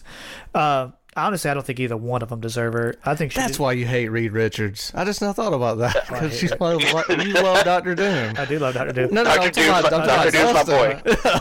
I love- well, Doom was my number Yeah, one Doom. Doom was your number one. Yeah. Uh, uh, but he, I just none of them deserve Sue. Sue's the best girl. So that's why y'all both She hate Reed is. Richards. She is. She is. I'm not going to go into too much to Sue Storm because she might make a different list for me. So, uh, but yeah, I, I love Sue Storm, and uh, I just think all the men around her, with exception for Ben, treat her like crap, and you know. Yeah. But you know, Ben and her never had any romantic feel. They're like brother and sister, and he. I think Ben's a better brother to Sue than her actual brother.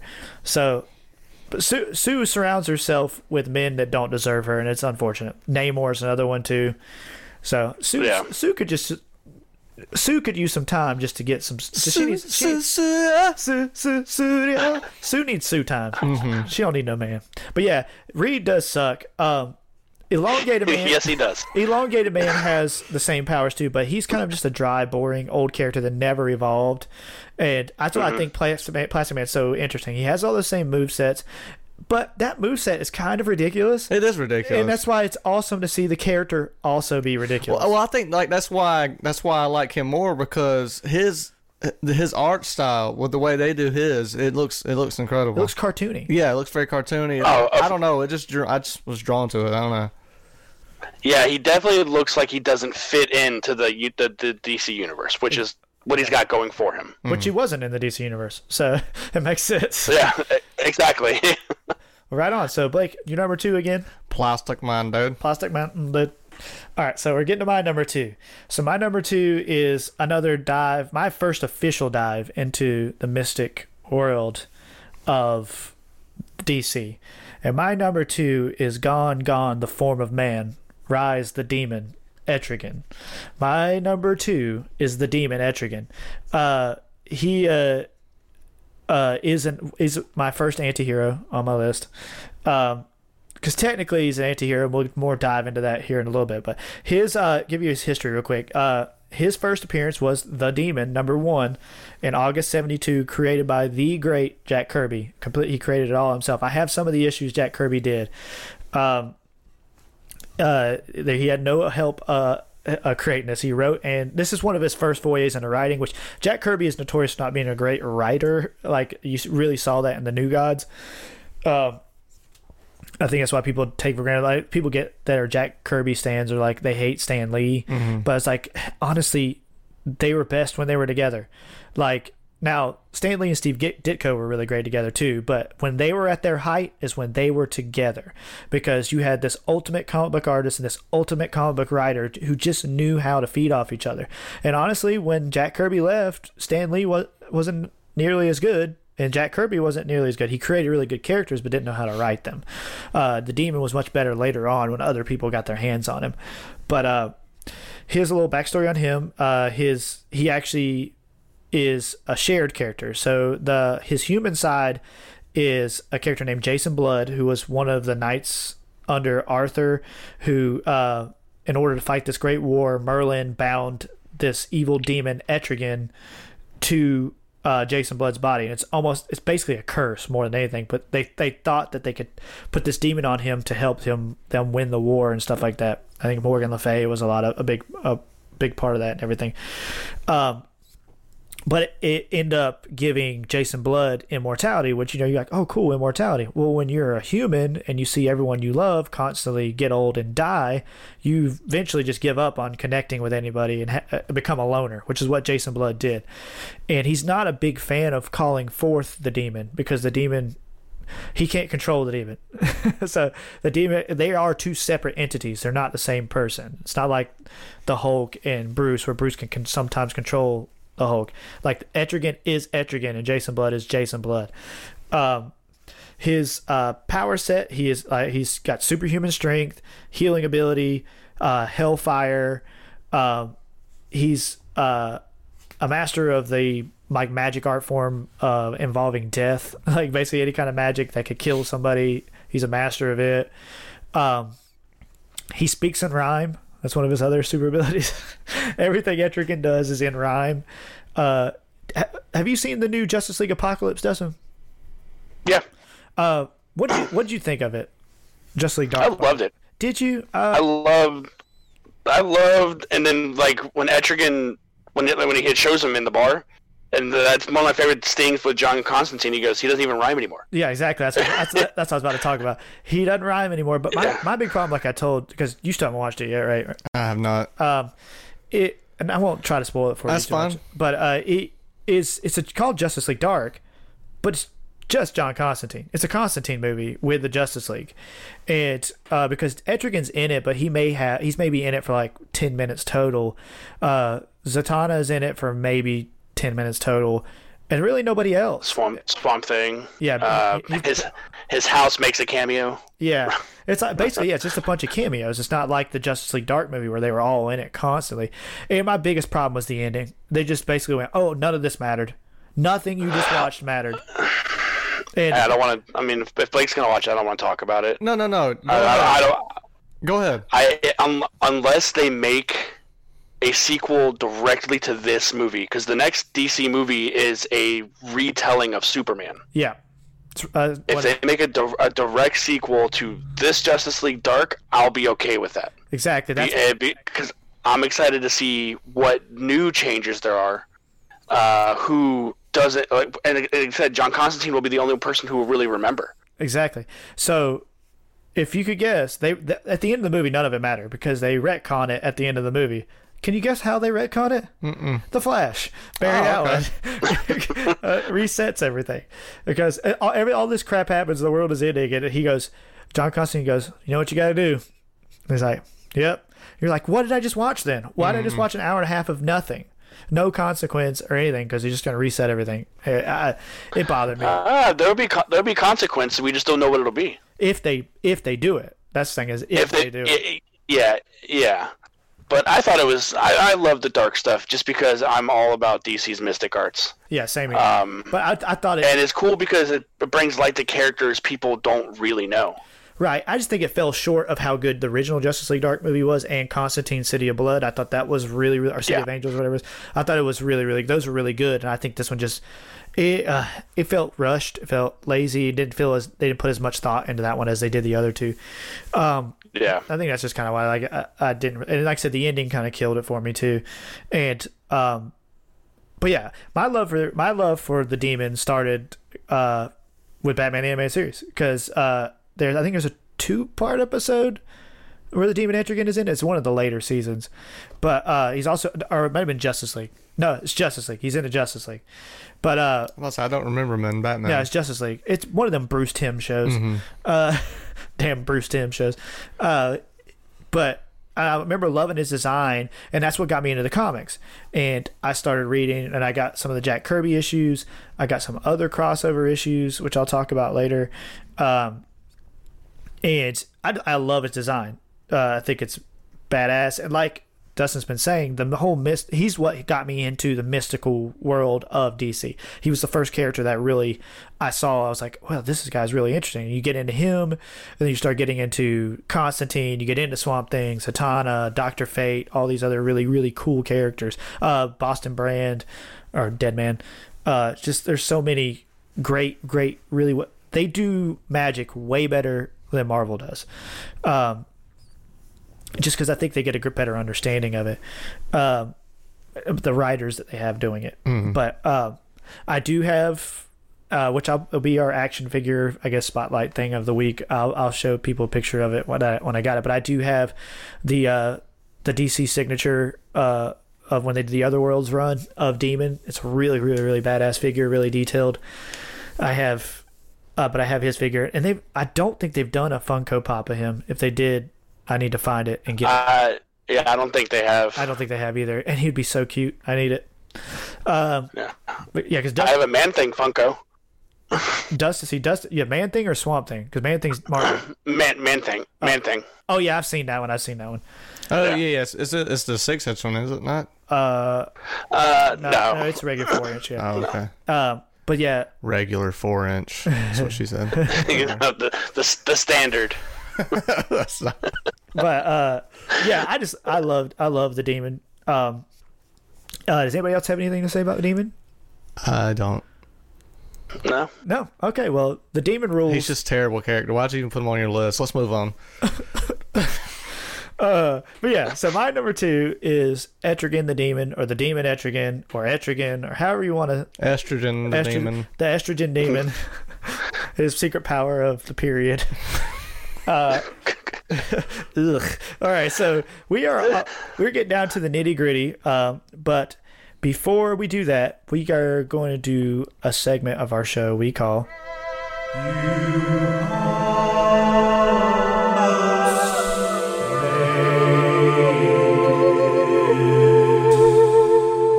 That's right. This uh this is the honorable mentions. These are the ones that didn't didn't quite make our list.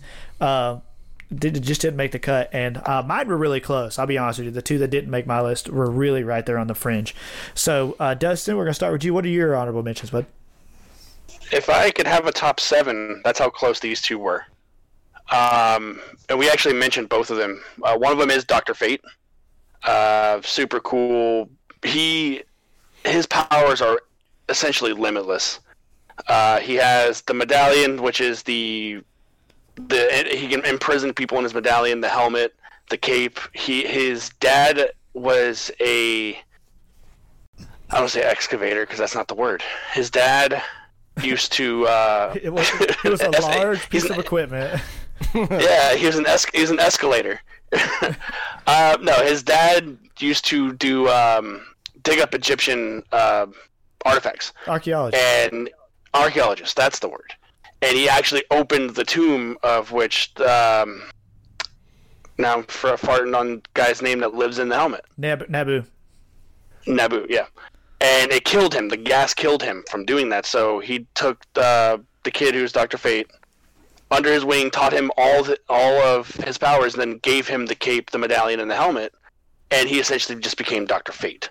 right Um, and there have been I think he's super. Ra- go ahead Go ahead. there have been several dr fates Yeah, there's been a yeah, there's been maybe five or six. There's been a there's been a couple that has been a Doctor Fate, like a husband and wife. yep Uh, Wally West has been Doctor Fate at one point. there you go Um, yeah, I just think he's super cool, and he would whoop the piss out of Doctor Strange. Yeah, and Doctor Fate. See, the, technically, Doctor Fate does have limitless power, but it's really based on who can has the helmet because uh the uh was it Nabu or Nabu? I can't remember how to pronounce this. He is the helmet, and he lives within the helmet. And the stronger the whole wearer of the helmet who could control him, because Nabu is a chaos god. Uh, if you could control him, or no, he's not a chaos god. He's a balance to the chaos gods, right? But anyway, he if you can control him, the more power you have over him, the more powers you have. A lot of the fates that who have failed as fates, uh, um, couldn't control him, and so it, the power was just too much for them. So, uh, but yeah, it, it has an immense power, which is why I would honestly give Strange the advantage because Strange controls his magic, whereas the magic controls the wearer of the helmet. So uh, to, to me, it's like limits got to play into something, or like controls got to play into a lot of stuff. But that's another argument True. we're looking at too. We go. I mean, Uh, and my my other was Booster Gold. Booster Gold Booster Gold, from the 30s. 20, What's it? 24, 48. 23rd century. Okay. He's uh yeah, and it's cool because he uh, was a football player who was just an asshole. Uh, lost his scholarship because he was betting on games that he was playing. So that's how they they they figured him out and pretty much kicked him off the team. Lost his scholarship, so he went to go work at this museum. Got really invested into the heroes of the 20th century, and decided to go back in time. So he has a limitless knowledge, not limitless, up until uh, his year of existence, a knowledge of the superheroes and events that happen in the past. So he's Biff. To go back and make pretty pretty much like Biff, Hey, Biff from Yeah, Back, to, but- Back to the Future too. but he's super cool because he does the you know he does team up with Blue Beetle. He's been in the Justice League. Um, There are tons- whenever you see Blue Beetle, yeah, Sorry, yeah, there are tons of people who uh, ship Ted Kord and uh, Booster Gold. Like they think that they they basically should have been like a gay couple, which would have made would have worked if they'd done it because neither one of them really Yeah. ever had any romantic interest, and they were best best friends up until Ted Kord died. But Ted Kord's back now, right? Didn't they? bring- I know. think so. I know he came back in Blackest Night, but he was a Black Lantern. But I think he got brought it's a back. Black Lantern. Yeah, uh, he got, I think he got brought back in one of the recent runs. But anyway, continue. and that's all I got. Booster Gold, Booster, Booster. Booster, the, Booster, Rooster Booster. Booster. the Rooster Booster. Uh, Ronald Reagan gave him his name in the comic because he met the president, and Ronald Reagan called him Booster Gold. Well, that makes him less interesting. Yeah, and that's all I've got to say about that. All right. so, Mike, what are your honorable mentions? Uh, I got two. Uh, and uh, one of them's from the Justice League, and that's Martian Manhunter. Yeah, very underrated character. Nice. Yeah, I, and I just don't really, Very. I don't really like him in the show, but He's great in the show. John Jones. yeah, and John Jones. he was in the Supergirl show, right? Yes, he still is in the Supergirl show. Is he? Is that show any good? I've watched a couple episodes. It's not for me. Okay. Uh, but uh, yeah, I, I love his character, and I really would like DC to do way more with him because you want to talk about somebody. Uh, Martian Manhunter is the strongest character in DC, the strongest character. His only weakness is fire. And he's a not only is he a strong, fast, and can fly like Superman, he also has telepathy. He can also walk through walls. He can uh, shapeshift. He's literally the ultimate character, and I don't understand why DC hasn't done more with him on a bigger scale.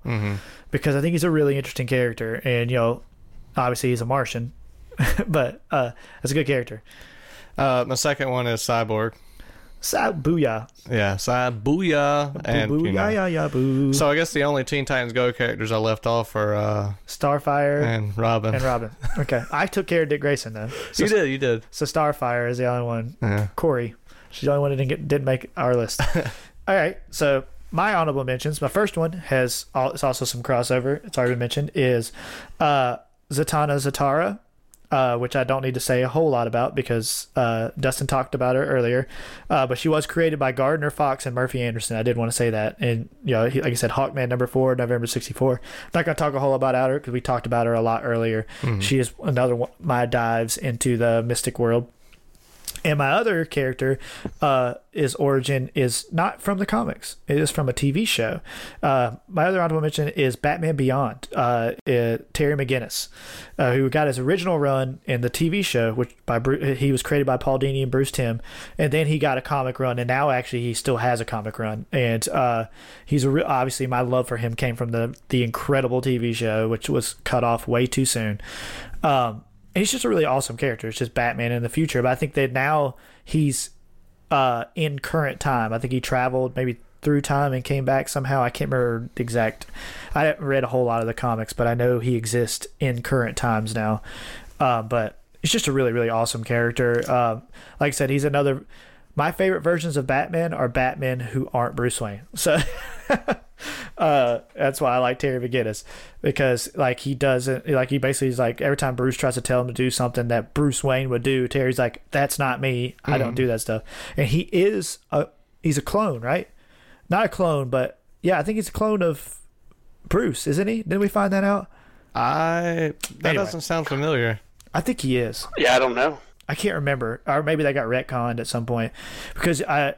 It was, or maybe they alluded to it. Though they, I think they alluded to it in the show a lot because his father's dead. You know, they're like, uh, there's always this. I think there's a whole storyline alluding that he might be Bruce's offspring somehow. Like maybe he's a clone or something like that. But I think you find out eventually he's not. Okay. But uh, those are my two honorable mentions Michelle. missions. So uh, we are now to the ultimate part of our show, uh, the number ones, our top DC heroes. Dustin, without further ado, what is your number one? My number one is the Spectre. The Spectre. That's a great one. Also, not a DC comic originally, I don't think. But anyway, continue. Nope. Yeah, the Spectre. His first debut was in 1940 for More Fun's Comics number 52. Uh, the guy's name is actually it's Jim Corrigan. He was a police officer who uh, he was about to get married to. It's this. It's the tall tale of getting married to your the girl, but you end up dying before the ma- the marriage. and heaven rejected him. He's like, no, you have to go and seek vengeance. So he walks the Miss Smith. yeah, yeah. he uh, now walks the earth as the Spectre, which is DC's Ghost Rider. Yes, you know, the Spirit he- of Vengeance. Seeks vengeance, and um, there's been a couple people. Uh, Crispus Crispus Allen is the most recent Spectre, uh, but Hal Jordan has actually been the Spectre as well. Yeah, I do remember that comic. And in and in the Arrowverse, Oliver Queen at the very end of Arrow took the mantle of the Spectre. Okay, so I was wondering how that ended because I, I I gave up on Arrow a long time ago. So they kill him off basically, and he becomes because you got to be dead to be the Spectre, Spec- correct? Yep, yep. So Yeah. so, and what what really got me into the Spectre was in Blackest Night because he's the first person that uh, Nekron approaches and turns into a Black Lantern, other than the Black Hand, because the Black Hand is the, his human connection, Nekron's human connection to the world. Right. It, it- Uh, so he got to this. Good. no, you go ahead. No, you go ahead. No, you go ahead. I'll go ahead. Okay, is the No, real no, you reason, go ahead. is the real reason you like him is because of the green hood?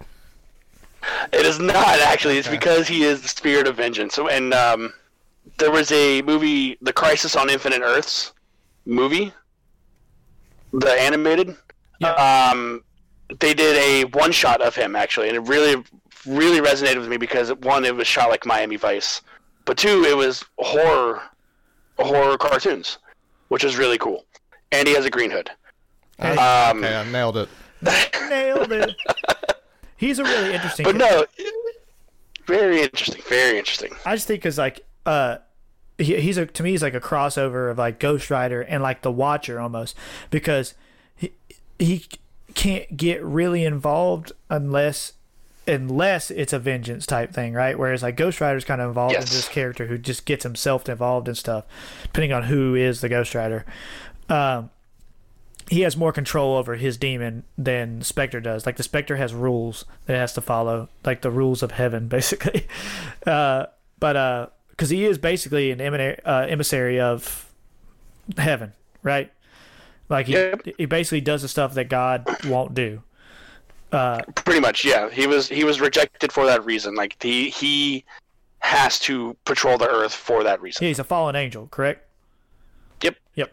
So whereas like the other way around with Ghost Rider, he's a demon from hell. So uh where he's he does all the work of Mephisto. Uh DC's D, uh, Marvel's devil. So yeah, he's a really, really interesting character, and he's another one of those line- lineage characters. I think it's called lineage characters. I- I'm gonna look it up. It's gonna bother me, but anyway, where a lot of people have donned the Spectre. It's just whoever the Spectre sees fit at the time that uh, they move on to. So, Yep. but that's cool. That's a really good, really, really, really good character. All right. Yeah. He he made my way. Like I wrote down Constantine, and then I wrote down the Spectre, and I'm like, Spectre's number one because he's just so awesome. And where's the green hood? And he wears a green hood. Yeah. And where's a green hood? Yeah. Right on. All right, Blake. So now we're on to you. Your number one is what? I'm a little, you know, uh, hesitant on saying it because you have shit on him the whole podcast. I knew he'd be your number one. Uh, my number one is Batman. Well, I mean that's fair. I mean he's a lot of people's number ones, man. I just think uh, I like I love the animated series Batman and I love the movie Batman's because they like I said they don't portray him as to be as such a terrible character. Yeah. It's comic book Bruce Wayne that I don't like, and it's not. I like Batman. I don't like Bruce Wayne. Like Oh, That's fair, but have you seen Bruce Wayne's wiener? Because they have shown that recently. from what, I haven't seen it, but from I've heard about it, I think we've talked about it on this podcast before. Top five Bruce Wayne wieners. There's only one Bruce Wayne wiener. Top, my heart. uh, so- in my heart. All right, continue. Uh, my love for Batman is um, mainly because I don't have a lot of DC heroes I like. You know, once we started this pod, you know, this list, I'm like, damn, I only like the villains. But uh, I do like Batman. Well, I've mo- al- and most of your villains are Batman villains. and they're all Batman villains. Uh, but yeah, I, I do like Batman. I've liked him since I was a kid, and the main reason he's my number one is because of my son. Do you have any history or origin in him? Uh, yeah, I just thought everybody knew that already. Um, I know it's Bob Kane and somebody else, 1930. uh, and Bill Finger, Bill Finger. And uh, 37? thirty nine. 39. Damn. Uh, the, was it Detective number twenty seven? Which that sounded weird to me. I thought it was something else. No, Detective Comics number yeah, 27 was his first okay, issue. I thought it was another issue, but The, the next issue he's in is Batman number one. Okay. Um, but yeah, the main reason he's my number one is because of my son. Uh, he got he got really into Batman when he was little, and um, mainly Batman Brave and the Bold, and then from there on we watched all the other ones. Batman Brave and the Bold is so vastly underrated. It is so underrated. It's so good. It is so funny. And all the Bat-Mite episodes and the finale to that show is fantastic. It is. Uh, have you ever watched Batman Brave and the Bold, Dustin? I I haven't. You do you have the DC universe? Uh, I actually yes, I signed up for it last night actually. Uh, it is on there. Watch it. You will you will thank Oh, us okay. later. You will love it, especially as a DC lover. It it it it gives a lot of love to the old Charlton characters and a lot of these characters. Like like I said, there's a lot of Green Arrow. There's a lot of Blue Beetle. Mm-hmm. There's uh, Plastic Man, so you'll Man. love that. Yeah, you'll love that. Uh, but a lot of these characters that like the. Uh, because every episode is a team up episode. That's kind of what the whole thing is. It's from the. It's basically based off the Brave and the Bold run where he was teaming up with a lot of different people, uh, and uh, but it's very pulpy, very campy. Uh, Diedrich Bader is Batman in that one. Um, it's so good, man. And uh, Pee Wee Herman uh, is uh, Bat-Mite. So I didn't know that. You know what? I, I, I feel like I've seen the episode with the Spectre in it though, yeah, and he's because he ep- does he does a thing with he does it with the Spectre. I feel like I've seen that. It's yeah, just watch it from the beginning straight through. Like Yeah, it's not long. It's it, yeah, it's not long. You'll get through it quick, and it is really entertaining, man. And it's just a fun, fresh, a fresh. I guess you could, I guess you could say it's fresh take on Batman, where because in a in an era that we grew up in, where Batman's just dark and everything, and it's not as campy as '66 Batman. Like it's it's still really really well done. Um, but just yeah, watch it straight through to the end, and the finale is really really good. Um, but yeah, uh, next to Batman animated series, I think it's the the I think it's the best Batman animated show. Uh, I, I don't include Batman Beyond because it's a separate character, but uh, it's really really really good. Um, I Okay, did. I yeah, did, check it out. I did get back into uh, Batman comics uh, with Court of Owls. I really like. I did. I did like that story, and then from there was the Face Off Joker, and that was all pretty good. They used Court of Owls too much now though. Like it's just everything that Is it? They use a lot now. yeah they use Court Oh, of. Owls a lot. They're like oh something's going on in Gotham. Court of Owls. Ah, So it's like it's just it was one of those things that should have been a one off. It was a great story, Mm-hmm. but it's just it just once it's done, let it be done. Um, it's just uh, but yeah, continue. uh, what what uh, pulled me into that story was just one drawing of Batman as an owl. I'm like, what the f is this? I Oh, got to read it. I've It's, seen it. It's nice. Uh, I think because like I said, we're all in the same age bracket. We our most of our guy, uh, our people our age, so our first love comic books is Batman Mm-hmm. because Batman animated series and because the movies were so popular when we were kids, and you couldn't escape Batman. It was everywhere, and uh, it's just like you know this cool idea of a regular dude with a bunch of really cool gadgets, and so I was like, oh, I can kind of relate to that, and it doesn't hurt that his rogues gallery is the best in all of comics. Well, you know, I could relate to all of that until they showed his wiener, and I'm like, well, never mind. Nope. Oh, and the wasn't the billion dollar thing, the billionaire Oh no, thing. no, that- I can relate to that kinda. I'm a billionaire playboy. uh, but yeah, it, so yeah, it's it's understandable that a lot of people's number one would be Batman. But like I said, DC has such and that is, and we talked about this before too. That's one of my main also problems with DC is that they have such great characters that they don't do enough with, and they just keep going back to the same tired characters over and over and over and over again. And I'm like, you have so such a great amount of characters that you could work with, but you know we got to do more Batman and Superman stuff. So anyway, Dustin, what is your tie to Batman? Uh, I don't. I don't tie to Batman. Try to Batman. Um, I've always liked Batman's villains more than Batman himself. Same. Um, and yeah, Batman animated series. You know, Kevin Conroy, Mark Hamill. That's my biggest tie to Batman. Up until recently, when um, Christopher Nolan. the Lego Batman, oh, Lego. oh, Lego Batman movie, Will Arnett. Will Arnett, I really enjoy that Batman too. I'm Batman. Uh, right on. So yeah, obviously, I I I, I, I thought you might have flip flopped Plastic Man and and Batman. No, I, I, I can't ignore. Your love. I can't ignore what I, what I know. And what you know is Batman. Batman's wiener. Batman's wiener. you can't unknow Batman's wiener once you know it. All right. So right on. So once again, Blake, your number one is Batman's wiener. Batman's wiener is, is number one. All right, so we're on to my number one. So my number one is Batman. No, But not his wiener. but not his wiener. It's just Batman. It's just it's just the cowl. No, okay, okay. All right, so no, my number one is a one that we've already talked about, and I told you earlier I wasn't going to talk a lot about. My number one is the main man, the Master Frag, the Scourge of the Cosmos, the Last Czarnian. My number one is Lobo. Uh, this is why I had to make the rule of anti-heroes being on the list because I wanted to put Lobo as my number one. So that's like my number one and two are actually both anti-heroes. Um, so as we we talked about a little bit earlier, because uh, uh, it's on Dustin's list as well. Uh, he's from Omega Man number three, June '83, created by Roger Slifer and Keith Giffen. Um, his uh, give you some of his uh, abilities because I don't think we dove too much into that earlier. He has superhuman strength, like Superman level strength, which that is one thing. It does vary a little bit uh, depending on which comic run you read on how strong he is.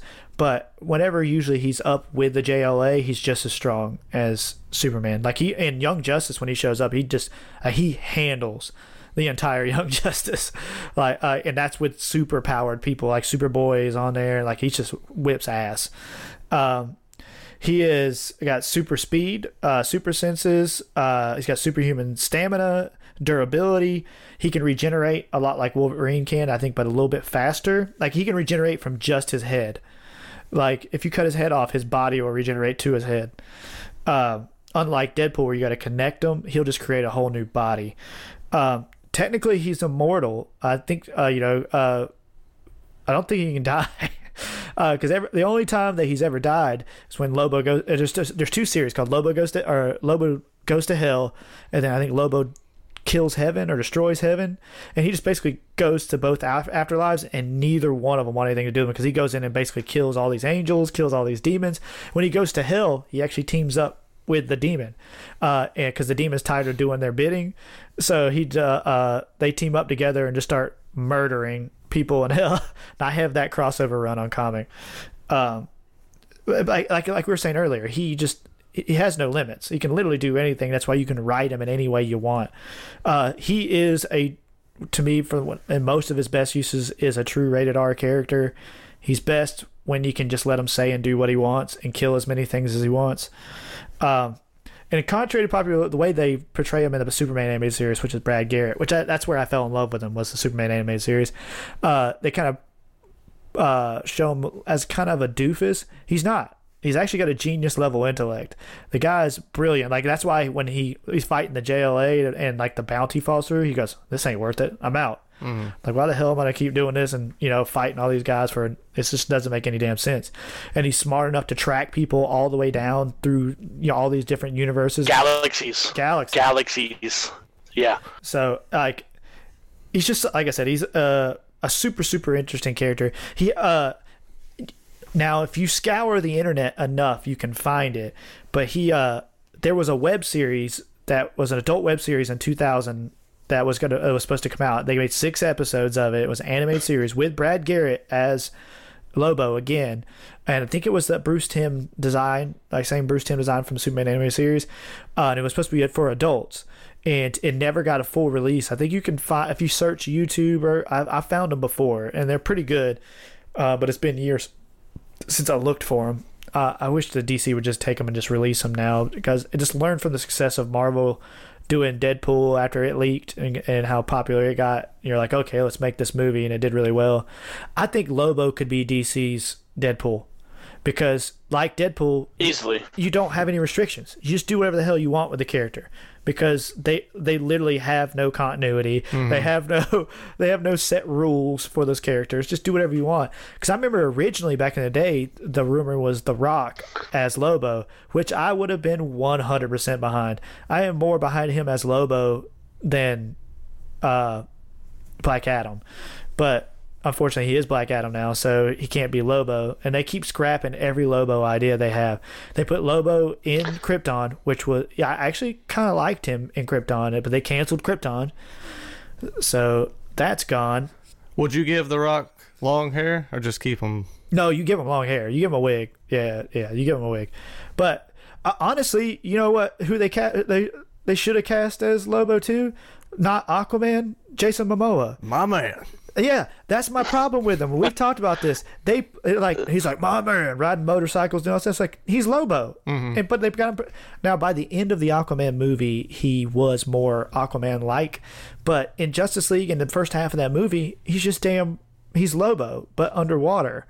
I'm like no, and he has the look and everything. He would have been a perfect Lobo, but too late now. So Well, not too late because you know DC movies. Yeah, that mean they could do anything they want, right? Because they don't they don't seem to care.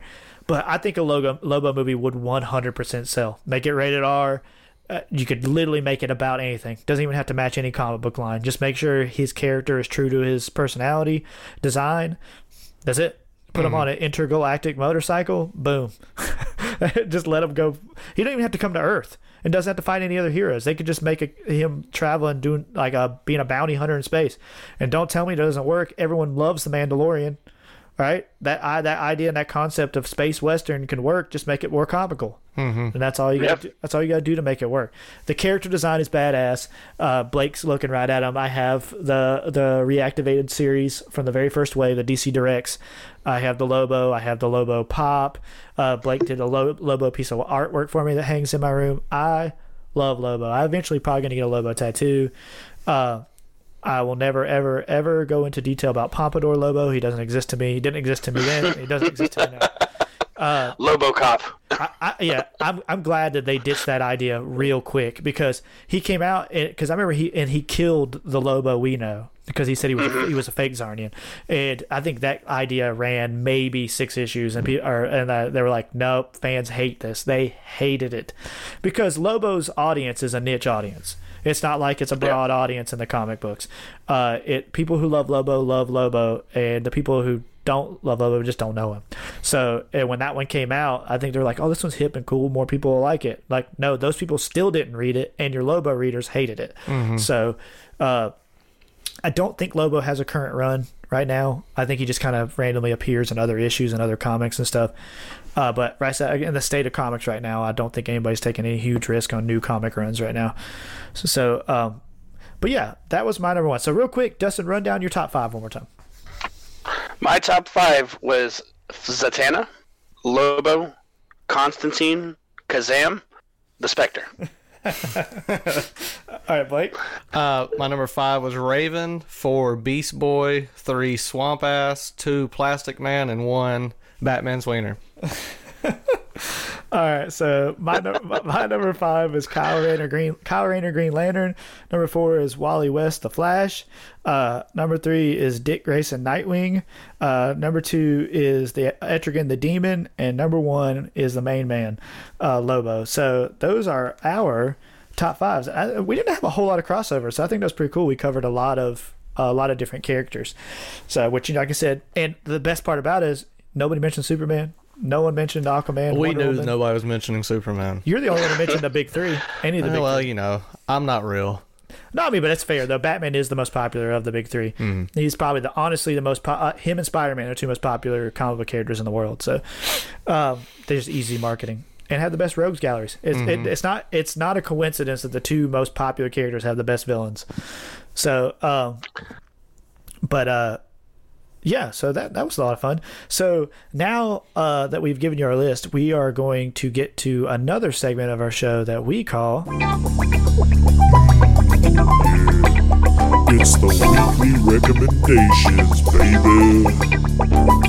baby. All right, this is our week, weekly recommendations. This is the part of the show where we give you uh, something from TV, comic books, books, movies, uh, media that we are currently into this week and are uh, would like to recommend to you. Uh, Dustin, do you got something you want to throw at the people? Uh, I don't because I'm not prepared for that. Well, what what are you what have you been watching this week? Uh, I watched Justice League Dark Oh, last night. The that's a po- the, the movie or the or pop- The Apokolips one. The Oh. Apokolips. All right, you can recommend that. Tell everybody where they can watch Oh. it and a little bit about it. Uh, yeah, I'll recommend that actually. You can. It's out on Blu-ray. Um, yeah. Uh, a little bit about. Is it on the Sorry. Is it on the DC app? I don't think so. Okay. I don't think so. Um, but it's about. It's, you said it. You nailed it earlier. It's essentially a John Constantine movie. Uh, they go to storm Apokolips, and then something happens, and that something in two years is when this movie plays out. After they go to storm Apokolips, Yep. So, so it's pretty good. I really enjoyed it. well, there you go. Blake, what you got? Oh, you know, uh, me and my wife decided that we got to stop watching trash TV because that's What we were watching. So you kept watching trash TV. So yeah, we're watching 90 Day Fiance. No, I'm just kidding. Uh, we actually stopped. We're like, what the f- what the fuck are we doing? uh, number two. Oh, I had to. Oh, uh, so but I'm gonna recommend. The, I'm gonna recommend the movie. It's on Hulu. It's called Palm Springs. Oh god, that damn it. All right, go ahead. Is that yours? Yeah, that's fine too. Well, okay. Well, we'll, then double, I'll, we'll double down on it. We'll just double down on it. we'll double down on it. Uh, well, I mean, okay, I can recommend Invisible Man. We watched that last night. Or Oh, you oh yeah, yesterday. Yeah. You, you, so Oh, good. it was really good. so good, right? Yeah. You, I'll do Invisible Man since I watched it too. I'll let you do Palm Springs. That was yours. You got, you had first dibs. Okay. Uh, Palm Springs. Uh, it's basically it's basically Groundhog's Day. Yeah, but with some more sci-fi. Sci-fi and uh, yeah, it's Adam Sandberg and or Andy- Ad- Andy Yeah, Sandberg. it's Adam Sandler, Adam Sandlerberg, Andy Sandberg, and uh, the mom, the from, mom from, How I Met Your Mother. Yeah, Can't think of her name. I don't Um, remember her name either. But it was really good. Oh, yeah. J.K. Simmons. Yeah, and J.K. Simmons was in it. It's, it's, Jonah Jameson. It's a really, it's a really good watch. It's interesting from the beginning to the end, and it's quick. And it's on Hulu. Yeah, it's on Hulu. So if you have Hulu, you can watch it. It is so good. Blake recommended it to me. That's why we watched it, and I loved it, man. If you love just like it's a indie rom com with a really funny, really interesting twist. Mm-hmm. So um, and it's like yeah, like you said, it's like an hour and forty minutes. It's not a long movie, but it's really, really, really good. Um, but so my recommendation, I guess we'll go with your other one is uh, The Invisible Man, uh, which is currently on. Is it on anything? We we rented it, so Okay, yeah. When I watched it, I uh, I know it's weird that people still do that, but I watched it through channels. Mm-hmm. Uh, but uh, when it first came out, it uh it was during the quarantine. Uh, that is the Universal monsters take that they should have been doing from the beginning instead of that awful, awful mummy movie that Universal did. Um, from what I understand, because I know Ryan Gosling is atti- attached to Wolfman. Wolfman. Do You will know better, Dustin, because you're big into the Universal monsters, way bigger than I am. Uh, is Blumhouse doing that one as well, or is Universal controlling Wolfman?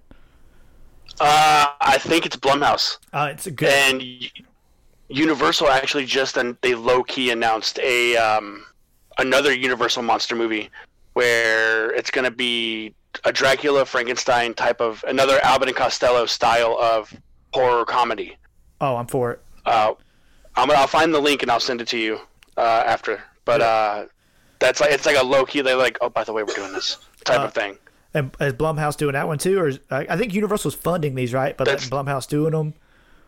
I think that one is Universal. Okay, I don't think it's Blumhouse. I'm not sure. I'll double check, but I'll let you know. I would love for them to just keep doing these low budget. Let Blum, let Blumhouse keep doing them until they mess them up. Mm-hmm. Um, but uh, Invisible Man, very low budget. It's a very dark but modern take on Invisible Man. Actually, is makes it terrifying and less goofy. And Elisabeth Moss, I am just convinced that Elisabeth Moss can never do anything bad. Like I'm just convinced that that's just the way she is. What, just in real life, that's just her character? Yeah. Because in Handmaid's Tale, Yeah. she's just a fantastic actress. And she just constantly is working. Like, I, I just, every time I turn on something new, she has a new movie out, like indie films and stuff like that. And everything she's in, she's great. So, um, Invisible Man, currently you'll have to either buy it or rent it. I imagine soon it'll be on something like HBO or something like that. Very Well, soon. you know, when we went to go rent it, um, we were reminded because right beside it was Hollow Man. So I'm like, Oh, what? Kevin I Bacon. was about to. I wasn't gonna bring up Kevin Bacon. yeah. well, you know, I was like, you know, this movie's missing Kevin Bacon. Kevin Bacon's wiener. Batman's winner. uh, right on. So, um, okay, yeah. So those are our weekly recommendations. Uh, so now we're gonna go uh, get to the part of the show we call the end. So, uh, um, before we do our outro, I'm gonna let Dustin. Uh, Dustin, I want to thank you for being on this week. And uh, if you got anything to plug, go ahead and plug it, man. Yeah, I appreciate you guys letting me be on the show. Um, I stream on YouTube and Twitch. Uh, you can search on YouTube. You can search for Sonic Doom, and on Twitch it is Sonic Doom underscore because someone has already taken the name Sonic Doom, so I had to use an underscore. Yeah. So when you look up Sonic Doom, f that other guy. You Yes. want uh, you want the underscore. Yeah, Yeah. you want the underscores. what you want. You look for the green hood, is what you want. Yeah, uh, who uh, our own Blake did the artwork for, correct? Yep, Blake Our hooked own it up. Blake. Huh? Our own. Our Blake. own Blake. Our own Blake. uh, right on. Uh, so yeah, guys, you can check him out on Twitch. Uh, what games do you play on there? Uh, I play Dead by Daylight, which is a horror survival game. Um, I play a game called Man Eater, where you run around as a shark and just eat stuff. it's a King Shark game. Um, Predator, Hunting Ground, Spider Man, Kingdom Hearts. Yeah, Hunt Showdown, How was that Predator? game? Horizon Zero Dawn. Oh, it's cool. It's a four v one. You know, you are playing against the Predator and NPCs. So you have to not only survive the NPCs, but you have someone hunting you down as the Predator as well. So there's there's no story mode or anything. It's just all an online game. Cause Nope, it's all online. Okay, Milo was interested in. it. I'm not gonna Did, get it. I'm didn't they do an Alien versus Predator game like that? Uh, Where you were No, They they they did did an alien game where Oh, you okay. are uh, Ripley, like Ripley's like granddaughter you're a Marine or Corps, something, right? where you have, yeah, Yep. where you have to uh, go and f- find out why she went missing. Right on. Yeah, because Milo's really into the Predator lately, and he saw that game. And that's like I didn't do enough research into it, but now that I know it's just online, I'm not getting it for him because he won't. Yeah, it's just an on, Yeah, yeah. it's just an online four v one. You know, Right on. Well, okay, Yeah. All right, so uh, like I said, we're gonna uh, send you guys out. Uh, I once again thank you for listening to Objectively Subjective. Uh, I've been one of your hosts, Paul Jansen, and you can find me on Instagram at my underscore dad underscore life. Uh, you can find my new uh, band and project, uh, The Goggles Do Nothing. Uh, if you look us up on Facebook at The Goggles Do Nothing, all our information's on there. But we're also on Bandcamp. It's The Goggles Do Nothing sc.bandcamp.com. We're on Spotify, Apple, iTunes, YouTube. Uh, go give us a like, listen. You can also find our podcast, which is what this is and what we're really promoting. uh, at, at, uh, our Instagram is at Objectively Subjective Podcast, which uh, Blake has been doing a lot of cool work on there. Uh, you can find us looking us up on Facebook. Uh, we've given up on our Twitter, so I'm not even going to plug that. Uh, if you just look up Objectively Subjective on Facebook, you'll see our bright orange logo with the two Adventure Time looking dudes on it, which is us. Um, Blake, and as once again, I'm joined by. Uh, you just said it, uh, Blake. Um, you can find me. I just I just now started a new Instagram. It's called uh, Kevin Bacon's Wiener.